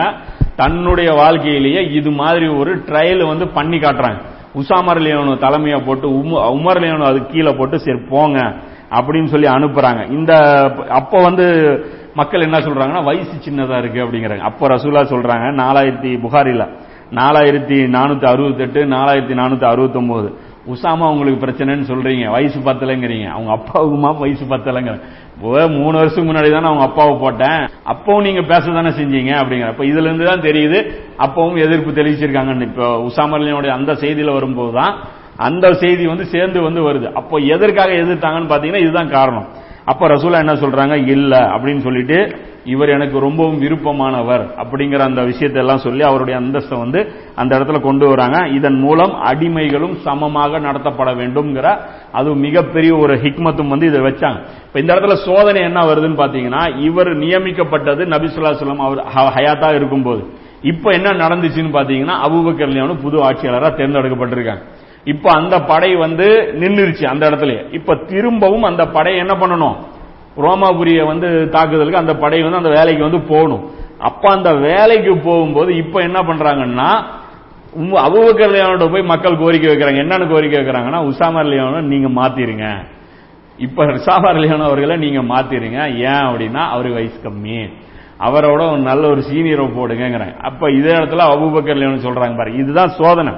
இந்த இடத்துல இவங்க நினைச்சிருந்தா மாத்திரலாம்ல. ரசூல்லா எப்படி நடந்தாங்களோ அதே மாதிரி இவங்க நடந்தாங்க. இப்ப இந்த இடத்துல தேவையில்லாம எந்த பிரச்சனையும் வரக்கூடாது. பயந்துட்டாங்க எல்லாருமே. சஹாபாக்கள் எல்லாருமே இந்த இவ்வளவு பெரிய பாரத்தை எப்படி நாம சரி பண்ண போறோம்? இதை எப்படி நமக்கு இந்த ஆட்சி அதிகாரத்தை மேற்கொண்டு இந்த உலகத்துல நாம நடத்த போறோம்? ரசூல்லா இல்லையே அப்படின்னு நொந்து போய் உட்கார்ந்துட்டு இருக்கும்போது ரசூல்லா இல்லைங்கிற அந்த ஒரு ஃபீலிங் துளியும் இல்லாமல் இருந்தால் எப்படி நடந்து கொள்வாங்களோ? அந்த அளவுக்கு அபுபக்கர்னுடைய அந்த ஸ்டாங் வந்து இருந்துச்சு. சுபஹானல்லாஹ் இதுல தான் சொல்றோம்ல எல்லாத்துக்கும் மேல ஒரு தலைவர் எத்தனை எல்லாரும் இந்த தட்டில் வச்சாலும் அபுபக்கருடைய தட்டு எப்பயுமே கனம்தான். இதே இந்த நேரத்தில் இன்னொரு முக்கியமான விஷயம் பார்த்தோம். என்னன்னா உசாமாரியோடைய இந்த தேர்வை நபிசுல்லாசலம் அவர்கள் நியமிக்கும் போது உண்மையிலே அப்ஜெக்ஷன் பண்ணுவதற்கு அதிக த- உரிமை படைத்தவர்கள் யாரு? உமர்லியான அவர்கள். அவ்வளவு பெரிய சஹாபி சின்ன ஒரு வயசு இருக்கிற சஹாபியை கீழே போறது அவரை வந்து வேண்டான்னு சொல்றதுக்கு ஒரு நியாயமான ஒரு காரணமா இவருக்கு மட்டும்தான் இருந்தது. ஆனா அந்த இடத்துல பாருங்க அந்த பத்து பேர் வந்து சொன்னல பத்து பேருடைய சிறப்பே தனின்ட்டு. அவங்களுடைய ஸ்பெஷாலிட்டி என்னன்னா அது அவங்களுக்கு ஒரு மேட்ரவே தெரியாது. வேலை என்ன இந்த தீனுக்கு என்ன நம்மளால செய்ய முடியும் அதை மட்டுமே தான் பார்த்தேன். அதே அபுபக்கர்லியானுடைய அந்த ஆட்சி வரும்போது உமர்லியான் கூட என்ன சொல்றாங்கன்னா பாருங்க நான் அவருக்கு எந்த பிரச்சனையும் கிடையாது. அவங்க என்ன சொல்றாங்கன்னா பாருங்க மக்கள் வந்து ஏற்கனவே ஒரு காம்ப்ரமைஸ்ல தான் உசாமாவை வந்து ஏத்து லீடரா ஏத்துக்கிட்டு போறாங்க. இப்ப இந்த இடத்துல இப்ப உங்ககிட்ட ஆட்சி வந்திருக்கு. ஆனா இந்த நேரத்தில் இப்ப நீங்க கொஞ்சமாவது மக்களுக்கு வந்து ஒரு ஒரு நம்பிக்கை ஊட்டுற மாதிரி நீங்க நடந்துக்கணும் அப்படின்னா உசாமாவை வந்து நீக்கிட்டு அந்த இடத்துல வேற ஒரு ஆளை வந்து நீங்க போடுங்க. அதனால உங்களுக்கு கெட்ட பேர் ஏதாவது வந்துட போகுது. ரசூல்லா சொன்னாங்கன்னா அது வேற கணக்கு. ஆனா நீங்க வந்து கொஞ்சம் பார்த்து கொஞ்சம் கொஞ்சம் வேற மாதிரி நடந்துக்குங்க அப்படின்னு சொல்லி பயப்படுறாங்க. அபுபக்கரையுடைய அந்த முடிவு வந்து என்ன சொல்றாங்கன்னா அவங்களுடைய நலனை கருதி இவங்க என்ன பண்றாங்க? ஒரு யோசனை கொடுக்குறாங்க. அப்போ அபுபக்கர் சொல்றாங்க இல்ல இந்த இடத்துல இதுதான் கரெக்ட் யார் யாரை வந்து ரசூல்லா அமீரா நியமிச்சாங்களோ அந்த அமீரை தான் வந்து நானும் வந்து நியமிப்பேன். அந்த அமீரை மாத்துறதுக்கு உண்டான அந்த அதிகாரம் வந்து எனக்கு கிடையாதுங்கிறது புரிய வைக்கிறேன். இந்த இடத்துல தான் அதான் சொல்றேன்ல அபுபக்கருடைய ஈமான் ஒரு பக்கம் எல்லாருடைய ஈமான் பக்கம். உமர்லையும் கூட என்ன படுது பாருங்க. இந்த சூழ்நிலையில இது பண்றது சரி கிடையாதுன்னு தான் தோணுது. அப்போ இவருக்கு மட்டும் பாருங்க வேற ஏதோ காலா கட்டத்துக்கும் இவருக்கு அதாவது எல்லா ஸ்டேஜ்லயுமே அபுபக்கர் மட்டும் பாத்தீங்கன்னா அவங்க எடுத்த முடிவுகள் மட்டும் தனியா அந்த மாதிரி வந்து இருக்கும். இப்ப இந்த படைப்பிரிவுல இந்த சோதனையில் இந்த சோதனையில பாத்தீங்க அப்படின்னா அபுபக்கர் லியானு அவர்கள் ஜெயிச்சாங்க. அப்போ அவ்வளவு பெரிய ஒரு கடினமான ஒரு சோதனை. அதை போல்டா நினைச்சாங்க. எதுவுமே இன்னும் மாறல. ரசூல்லா மட்டும்தான் மாறிச்சிருக்காங்க. இந்த இஸ்லாம் அப்படியே தான் இருக்குங்கிறத அவ்வளவு போல்டா வந்து நிரூபிச்சாங்க. அப்ப இந்த படைப்பிரிவு புறப்பட்டு போன அந்த காலகட்டம் இருக்குல்ல புறப்படுறதுக்கு தயாரா இருந்துச்சு. இந்த காலகட்டம் பாத்தீங்கன்னா அபுபக்கர்லியாவுடைய அந்த ஆட்சி கையில வந்த உடனே மிக இக்கட்டான ஒரு சூழ்நிலை இருந்துச்சு. அதாவது சொன்ன மதம் மாறுறதுக்கு நிறைய பேர் வந்து தயாரா இருந்தாங்க. அதுல ஒரு பெரிய அச்சுறுத்தல் என்ன இருந்ததுன்னா மக்கா மற்றும் மதீனா தவிர மற்ற பகுதிகள் எல்லாருமே இஸ்லாத்தை விட்டு வெளியேறுவதற்காக தயாரா இருந்தாங்க. ஜக்காத்தும் வந்து என்ன பண்றாங்க? தர மறுக்க மா தரமாட்டோம் அப்படின்னு சொல்லிட்டு அவங்க என்ன பண்றாங்க? அந்த மாதிரி ஒரு சூழ்நிலையில் இருக்கிறாங்க. இப்ப இந்த நேரத்தில் அபுபக்கர் லியோன் அவர்கள் என்ன பண்றாங்கன்னா மஷூரா பண்றாங்க. இப்போ வந்து முழு இஸ்லாமிய சாம்ராஜ்யமும் வந்து பாத்தீங்கன்னா ஒரு கொந்தளிப்புல இருக்கு. நம்ம மேல வந்து எப்ப வேணாலும் படையெடுக்கலாம்ங்கிற ஒரு அச்சுறுத்தல் இருக்கு. இந்த நேரத்தில் வந்து என்ன பண்ணோம் அப்படின்னா உசாமா அவர்களுடைய அந்த படையை வந்து வெளியே அனுப்பணும் அப்படின்னா மதீனாவில் இருக்கக்கூடிய படைபலம் குறைந்து விடும் அதனால இந்த நேரத்தில் கூட்டாக ஒரு தாக்குதல் ஏற்படுத்தினால் தாக்குதல் தொடுத்தால் இந்த அகல் பொருளை வந்தாங்க இல்லையா அந்த கிராமவாசிகள் இவங்க எல்லாம் சேர்ந்து ஒரே நேரத்தில் இப்படி ஒரு தாக்குதல் மதீனாவை சுத்தி இருக்கக்கூடியவர்கள் தாக்கு தாக்குதல் நடத்தினால் மதீனாங்கிற அந்த தலைநகரமே இல்லாம போயிரும். தலைநகரமே இல்லாம போயிருச்சு அப்படின்னா எல்லாமே காலியாயிரும் இஸ்லாமே அழிஞ்சிரும். அதனால உசாமா வெளியே போனா பலம் குறைந்துவிடும் உசாமா தலைமையில் இருக்கக்கூடிய படையை நிறுத்திடுங்க அப்படின்னு சொல்லிட்டு ஒரு கூடுதலா காரணமும் சொல்றாங்க. என்ன சொல்றாங்கன்னா நபிசுல்லாஸ்லாம் அவர்கள் அனுப்பியது ஒரு அமைதியான சூழல்ல அனுப்புனாங்க. ரசூலா இருக்கும்போது சூழ்நிலை எப்படி? வெற்றி மேல வெற்றியா வந்துட்டு இருந்துச்சு. அந்த மாதிரியான ஒரு நிம்மதியான ஒரு சூழல் இருந்துச்சு. அந்த சூழல்ல நபிசுல்லாஸ்லாம் அனுப்புனாங்க. ஆனா இன்னைக்கு சூழ்நிலை மாறிடுச்சு. அதோடைய தலைவர் யாரு? உசாமா சாத்பின் உபாதார அவர்கள் அபுபக்கர் லியோனுக்கு பையத்து செய்யல. வெறும் அலி லியோனு மட்டும் பையத் செய்யாம இருங்கல்ல. சாதுவின் உபாதார இல்லாம அவர்களும் பையத்து செய்யாம தான் இருக்கிறாங்க. அப்ப அன்சாரிகளுடைய லீடரும் வந்து பையத் செய்யாம இருக்கிறாரு. அப்ப இது மாதிரியான சூழ்நிலை எல்லாம் வச்சிருக்கும் போது முன்ன மாதிரி சூழ்நிலை இல்ல. அப்ப இருக்கும்போது வேண்டாம் வெளியே அனுப்ப வேண்டாம். இந்த படையை வந்து வச்சுக்கலாம். ரசூல்லா இந்த சூழ்நிலை வந்து பாருங்க சூழ்நிலையை வந்து கணக்கு போட்டு பாருங்க அப்படின்னு சொல்லி சொல்றாங்க. சரி அப்ப இந்த மாதிரி வந்து ஒரு காரணம் வந்து சொல்லப்படுது. இப்ப இந்த காரணம் பாத்தீங்கன்னா ஒரு நியாயமான காரணம் தான். நம்ம யோசிச்சு பார்த்தோம்னா ஒரு நியாயமான காரணம் தான். ஆனா அபூபக்கர்லையோடைய சிந்தனை சொன்னல எல்லா எல்லாருடைய ஐடியாவும் இந்த தட்டில் அபுபக்கருடைய ஐடியா இந்த தட்டில் வச்சா இந்த ஐடியா தான் ஒர்க் அவுட் ஆகும்ட்டு ஆனா அபுபக்கர்லையோன என்ன சொல்றாங்க அப்படின்னா நபிசல்லாசலம் அவர்கள் எந்த படையை கொடியை தந்து அனுப்பினார்களோ அதை நான் நிறுத்த மாட்டேன். எந்த அந்த படை போனது போனதா தான் இருக்கணும். எதிரிகள் வந்து நம்மை தாக்கி நமது பிணங்களின் மேல் பறவைகள் வட்டம் அடித்தாலும் சரி வந்து அட்டாக் பண்றாங்களா? பண்ணட்டும். நாம செத்து நமக்கு மேல வட்டம் பிணங்கள் வட்டம் அடித்தாலும் சரி இந்த ஓநாய்கள் வந்து மூமீன்களின் அன்னையர்களை இழுத்து சென்றாலும் சரி சிறை கைதியாக கனிமத்தாக ரசூல்லாவுடைய மனைவிமார்களை இழுத்துட்டு போனாலும் சரி மதீனாவின் காவலுக்கு நான் மக்களை நியமிப்பேன். அவ்வளவுதான். இந்த படையை நான் என்ன பண்ண மாட்டேன்? நியமிக்க மாட்டேன் அப்படிங்கிறாங்க. இப்ப இந்த சூழல்ல என்ன நடக்குதுன்னு பாத்தீங்க அப்படின்னா உசாமர்லினுடைய அந்த படை வந்து கிளம்பி போகுது. இப்ப இதெல்லாம் பாத்தீங்கன்னா இவருடைய அந்த முடிவு பாத்தீங்கன்னா சும்மா ஒரு மேலோட்டமா நம்ம பார்த்துட்டு என்ன பண்ணோம் நம்மளும் நிறைய ஸ்டண்ட் அடிப்போம். ரசூல்லா சொன்னா சொன்னதுதான். ஹதீஸ் சொன்னா சொன்னதாங்க இப்ப இந்த இடத்துல ரசூல்லா சொன்ன அந்த சொல்லுக்கு அபுபக்கர் முக்கியத்துவம் கொடுக்கறாங்க. அதே சமயம் ஸ்ட்ராட்டஜிக்கலாகவும் இதுதான் சரியாகவும் அவர் முடிவு எடுக்கிறாங்க. என்ன அப்படின்னா இப்ப இந்த படை வந்து அனுப்பாம இருந்தாங்கன்னு வச்சுங்க. உசாமர் அலியானுடைய அந்த படையை வந்து வெளியே அனுப்பல அப்படின்னா எதிரிகள் என்ன பார்ப்பாங்க? போன படை ரிட்டர்ன் ஆயிடுச்சு அப்ப என்ன அர்த்தம்? இவர்கள் டிஃபென்சிவ் மோடுக்கு போயிட்டாங்க. அவங்க இவங்க தற்காப்புல இருக்காங்க. ஒரு அடுத்த அந்த அட்டாக்கிங் மோட்ல இருந்து இவங்க என்ன ஆயிட்டாங்க? தற்காப்புக்கு வந்துட்டாங்க. அப்போ முஸ்லீம்கள் பயந்து போயிருக்காங்கிறது காமிச்சிடும் இது வந்து சாமர்லியாவுடைய படை மட்டும் வெளியே போகல அப்படின்னா முஸ்லீம்கள் பக்கத்தில் இருக்கிறவங்க என்ன பண்ணிடுவாங்க இவங்க பயந்துருக்காங்க. இந்த நேரத்தில் அடிச்சா செம்மையா இருக்கும். இவர்களுடைய மன வலிமை குறைஞ்சிருக்கும் அப்படின்னு நினைக்கிறாங்க. ஆனா இந்த இடத்துல அபுபக்கர் என்ன நினைக்கிறாங்க? இது வந்து மிகப்பெரிய இஸ்லாமிய படை. இந்த படையில ஒரே ஒரு வீரரை தான் இது இழந்திருக்கு. நபி சொல்லாசனம்ங்கிற ஒற்றை வீரரை தான் இது இழந்திருக்கு. இன்னைக்கு முழு உம்மத்தும் இருக்கு. இன்னைக்கு நமக்கு ஒண்ணுமே குறை ஏற்படல அப்படிங்கறத டிக்ளேர் பண்றாங்க. இது அல்லாவுடைய படை. இதுல ஒரு ஆள் தான் குறைஞ்சிருக்கே தவிர மிகப்பெரிய இழப்பெல்லாம் ஏற்படவில்லை. இது முன்னாடி தான் போகும். அதுக்கப்புறம் பாருங்க சுபானல்லா அல்லா என்ன பண்ண பாருங்க தன்னுடைய தீன ரசூல்லாவே பாரசீகத்தையும் ரோமபுரியும் வீழ்த்தி இருந்தாங்கன்னு வச்சுங்க. அது வரலாற்றுல பெரிய சாதனையெல்லாம் இருக்காது ஏன்னா ரசூல்லா மாதிரி ஒரு சூப்பர் லீடர் அவர் எதை வேணாலும் செஞ்சிருக்கலாம். ஆனா அல்லாஹ் என்ன பண்ணா? அதாவது இவர்லாம் தேவையில்லை. இவர் ட்ரைனிங் கொடுத்தார்ல ஆட்கள். அவங்க போதும் அவங்க நின்று பேசுவாங்க. அவங்க வித்தை காட்டுவாங்க உங்களுக்கு. அப்படின்னு சொல்லி அல்லாஹ் என்ன பண்ணா? ரசூல்லாவுடைய ரசூல்லாவுடைய மரணம் ஆப்ஷனல் திடீர் மரணம் நபிக்கு கிடையாது தெரியுமில்ல? அவங்க பார்த்து பிளான் பண்ணி முடிவு பண்ணிட்டு போறாங்க. பாக்குறாங்க. அபூபக்கர்கிட்ட அந்த தகுதி இருக்கு. உமர்லியோட அந்த தகுதி இருக்கு. இந்த பத்து பேரும் இந்த தீனை காப்பாற்றுவார்கள். அப்படிங்கிற அந்த தகுதி இருக்கு அப்படிங்கிற அடிப்படையில தான் ரோமாபுரியும் சரி கிஸ்ராவும் சரி இவங்களே ஜெயிச்சிருவாங்கங்கிற அந்த தைரியத்தில் இருப்பாங்க. எப்படி செயல்படுறாங்க பாருங்க. இந்த இடத்துல யாராவது இப்படி கால்குலேட் பண்ணுவோமா? சேஃப்டி பல அப்படியே பல விஷயங்களை வைத்து நாங்கள் முடிவெடுத்தோம். அப்படி இப்ப சொல்றாங்கல்ல.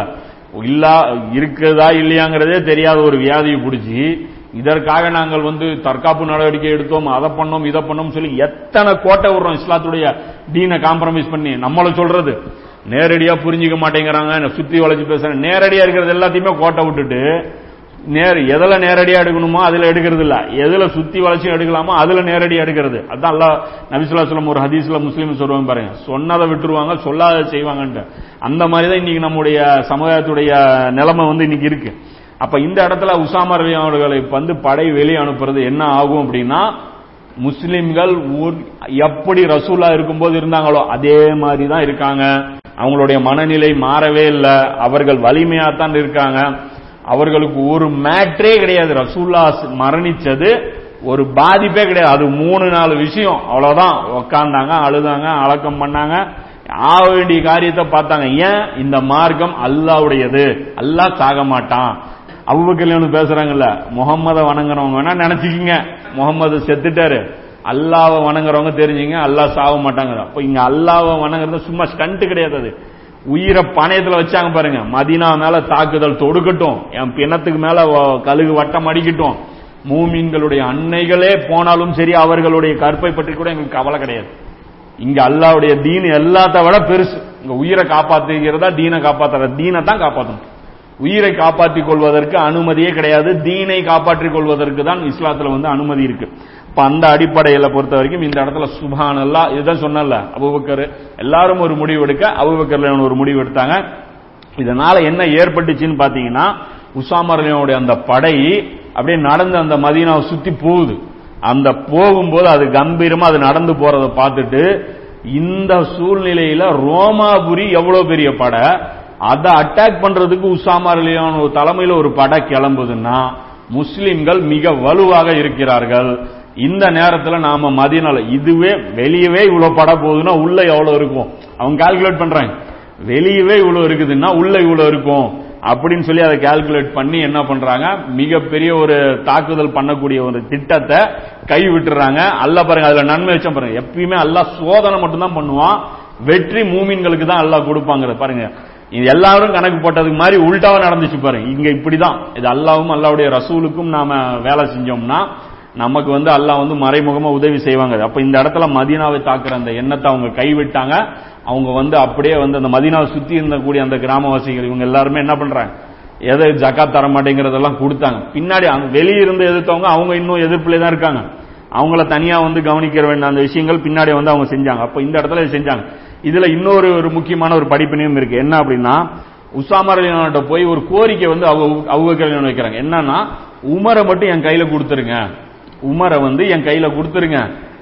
மற்ற படை வீரர்கள் ஏன்னா இவரையும் வந்து ரசூல்லா தான் வந்து படையில வந்து சேர்த்துறாங்க. யாரோ உமர் லியானோ அவர்களை.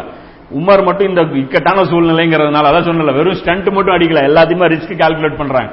உமர் மாதிரி ஒரு ஆளு என் கையில இருக்கட்டும். எனக்கு பக்கத்துல இருந்தாருன்னா அவர் பலம். அப்படின்னு சொல்லிட்டு மதியம் இவரை வச்சு நான் சேஃப்டி பண்ணிடுவேன் இவரை மட்டும் என் கையில கொடுத்துருங்கன்னு சொல்லி கேட்கறாங்க அதுக்கு உசாமர் என்ன பண்றாங்க? அதை கொடுத்துறாங்க இதை வச்சு இமாம்கள் வந்து உசூல் போடுறாங்க. என்ன அப்படின்னா கலீஃபாவாகவே இருந்தாலும் ராணுவ தளபதி ஒருத்தரை நியமிச்சுட்டோம்னா அவர் கீழே இருந்து ஒரு ஆளை வாங்கணும்னா ராணுவ தளபதி கிட்ட பர்மிஷன் வாங்கணும். அப்ப கலிஃபா பாருங்க மன்னர் மாதிரி செயல்பட ஏ நீங்க உமரு நீங்க இங்க வந்துருங்க அப்படின்னு சொல்லி கூப்பிட மாட்டாங்க.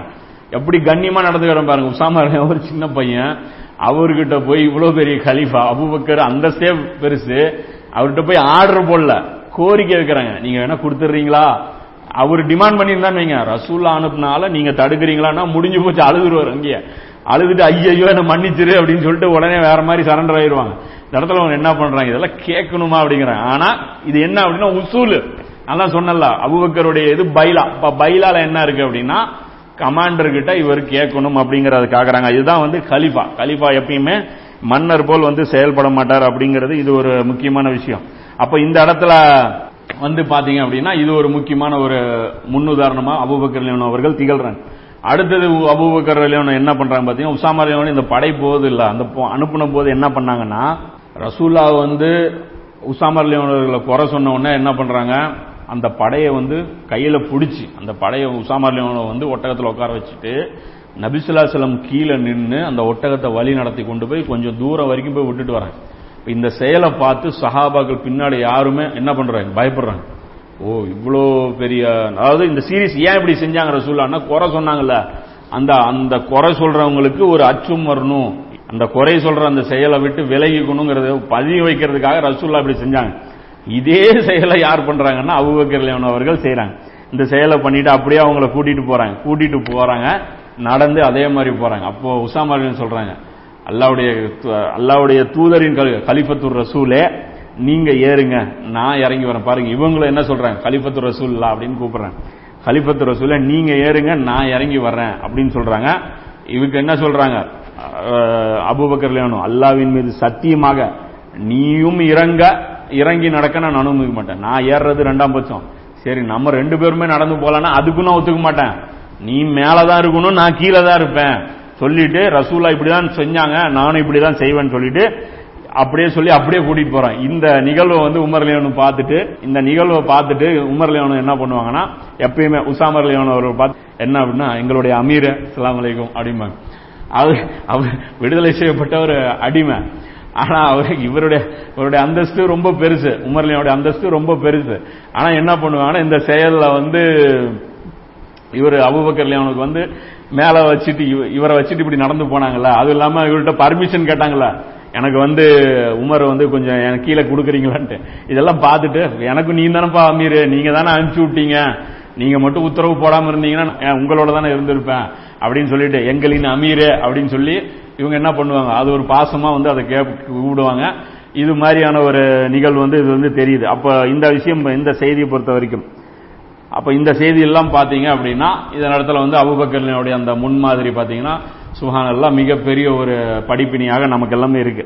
இதுலயே இன்னொரு இந்த சம்பவம் இருக்குல்ல இந்த உசாமர்லியோட அந்த படை பிரிவு அனுப்பின அந்த சம்பவம் இது வந்து ஒரு சாதாரண நிகழ்வே கிடையாது மிகப்பெரிய நிகழ்வு.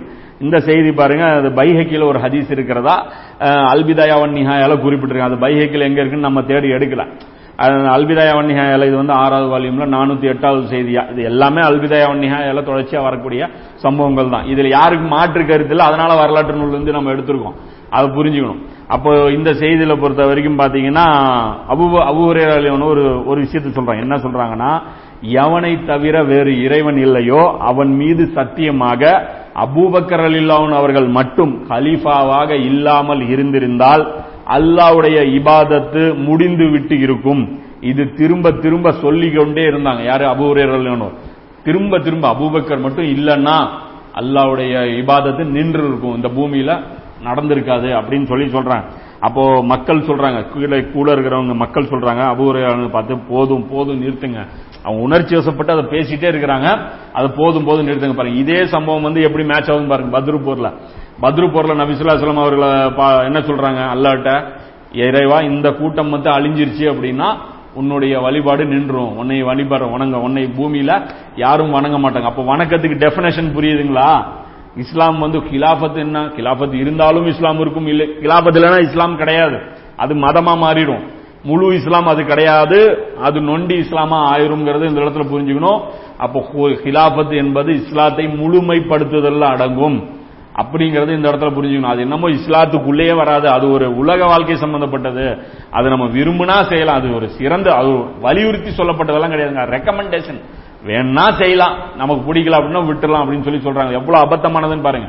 அல்லாவை வணங்குவது நின்றுனா எப்படி நின்றோம்? இந்த அபுபக்கர்லானும் இல்லைன்னா சஹாபாக்கள் எல்லாருமே தொழுகை விட்டுட்டு வேற பக்கம் போயிருவாங்களா சுத்தி இருக்கிறவங்க மதம் மாறட்டும். மதீனவாசிகள் மதம் மாறுவாங்களா? Abu Bakr Umar Usman Ali இவங்கெல்லாம் மாறிடுவாங்களா? எவ்வளவு லட்சக்கணக்கான சஹாபாக்கள் ஆயிரக்கணக்கான சஹாபாக்கள் மதம் மாறிடுவாங்களா? மாற மாட்டாங்க. விஷயம் என்னன்னா அல்லாவுக்கு அடிபணிஞ்சு இந்த பூமியில சட்டத்திட்டம் இருக்காது. அல்லாவுக்கு அடிபணிஞ்சு இந்த பூமியில எங்கேயுமே கட்டளைகள் அல்லாவுடைய கட்டளைகள் நிறைவேறாது. அப்போ வணக்கம்ங்கிறது அந்த மீனிங் நம்ம தப்பா புரிஞ்சுட்டோம் அது வணக்கம் கிடையாது அடிபணிதல். அல்லாவுக்கு அடிபணியக்கூடிய ஒரு சமூகம் இருக்காது. இன்னைக்கு எங்க இருக்கு? இன்னைக்கு எங்க இருக்கு? அதுதான் வந்து பாருங்க. இந்த இந்த இடத்துல கூட சொல்லுவாங்க அபூபக்கர் இந்த ஜக்காத்துடைய அந்த தரம் இருக்கக்கூடிய அந்த சூழலில் கூட அதை வந்து பாடம் நடத்துவாங்க. இன்ஷால்லா அது எல்லாமே நீ வரக்கூடிய அந்த அடுத்தடுத்த காலகட்டங்களில் அதை நம்ம பார்ப்போம். அப்ப இந்த படையெடுப்பு பொறுத்த வரைக்கும் வெற்றியோட வந்து திரும்பி வருது. உசாமர்லியனுடைய இந்த படையை பொறுத்த வரைக்கும் வெற்றியுடன் வந்து இது முஸ்- வருது. இது வந்து முஸ்லிம்களுக்கு வந்து ஒரு மிகப்பெரிய ஒரு உற்சாகத்தை கொடுக்குது. இதன் மூலமாக ஒரு அழுத்தமா ஒரு செய்தி பதிவு வைக்கப்படுது. என்ன அப்படின்னா இஸ்லாம் என்பது நபிசல்லா ஸல்லல்லாஹு அவர்களுடைய மரணத்தால் ஒருபோதும் அது தளர்ந்து விடவில்லை. அது வந்து ஈடு செய்ய முடியாத இழப்பு தான் இருந்தாலும் அல்லாவை பொறுத்தவரை அல்லாவுடைய ஹிஸ்புல் ஹிஸ்புல்லாவில் அல்லாவுடைய படையில் ஒரே ஒரு போர் வீரர் மட்டும்தான் இல்லாமல் இருக்கிறார். மற்றபடி அல்லாவுடைய தீன் இன்னும் உயிரோட தான் இருக்கு முஸ்லிம்கள் இந்த தீனை கொண்டு சேர் கொண்டு போய் இந்த மனித குலத்திற்கு சேர்ப்பாருங்கன்னு அந்த மெசேஜ் இந்த சம்பவம் மூலமா பதிவு செய்யப்படுது. இன்ஷால்லா மீதி இருக்கக்கூடிய அந்த நிகழ்வுகள் அடுத்தடுத்த காலகட்டங்கள்ல நம்ம அடுத்தடுத்த பயன்களை நம்ம பார்ப்போம். இந்த கர்பலாவை பொறுத்த வரைக்கும் இது ரொம்ப ஒரு லேக் ஆகிப்போச்சு இன்ஷால்லா இனி நெக்ஸ்ட் பார்த்தீங்கன்னா எல்லாமே இந்த கர்பலா வந்து அடுத்தடுத்து நம்ம கம்ப்ளீட் பண்ணிடுவோம். மீதி எந்த ஒரு விஷயமும் பண்ணாமல் நம்ம அடுத்தது போடுவோம். என்னன்னா கொஞ்சம் வேலை நமக்கு கொஞ்சம் பர்சனல் ஒர்க்குனால கொஞ்சம் வெளியே அலைச்சல் அந்த மாதிரிலாம் பண்ண வேண்டியதுனால தொடர்ச்சியாக வீடியோ போட முடியல. இன்ஷால்லாம் இனி வந்து கொஞ்சம் வேகமாக பண்ணுவோம். குறைஞ்சபட்சம் வாரத்துக்கு ஒரு வீடியோ வந்து இன்ஷால்லாம் பண்ணுவோம். கர்பலாவை பொறுத்த வரைக்கும். முடிஞ்சா வாரத்துக்கு ரெண்டு வீடியோவா கூட இன்ஷால்லாம் முயற்சி பண்ணுவோம். இது வேக வேகமாக இது வந்து இனி வந்து இந்த பணி வந்து எவ்வளோ சீக்கிரம் முடியுதோ அந்த சீக்கிரம் இந்த கர்பலா தொடரை வந்து முடிக்கிறதுக்கு உண்டான வேலைகளை பார்ப்போம். அல்லா இதற்கான உதவியை அல்லா இதற்கான சக்தியையும் ஆற்றலையும் எனக்கு தந்து எனக்கும் உங்களுக்கும் அல்லா தந்தருள்வானாக. வாஹிர் தாவானான் அலமதுல்லாஹி ரபுல்லாலுமே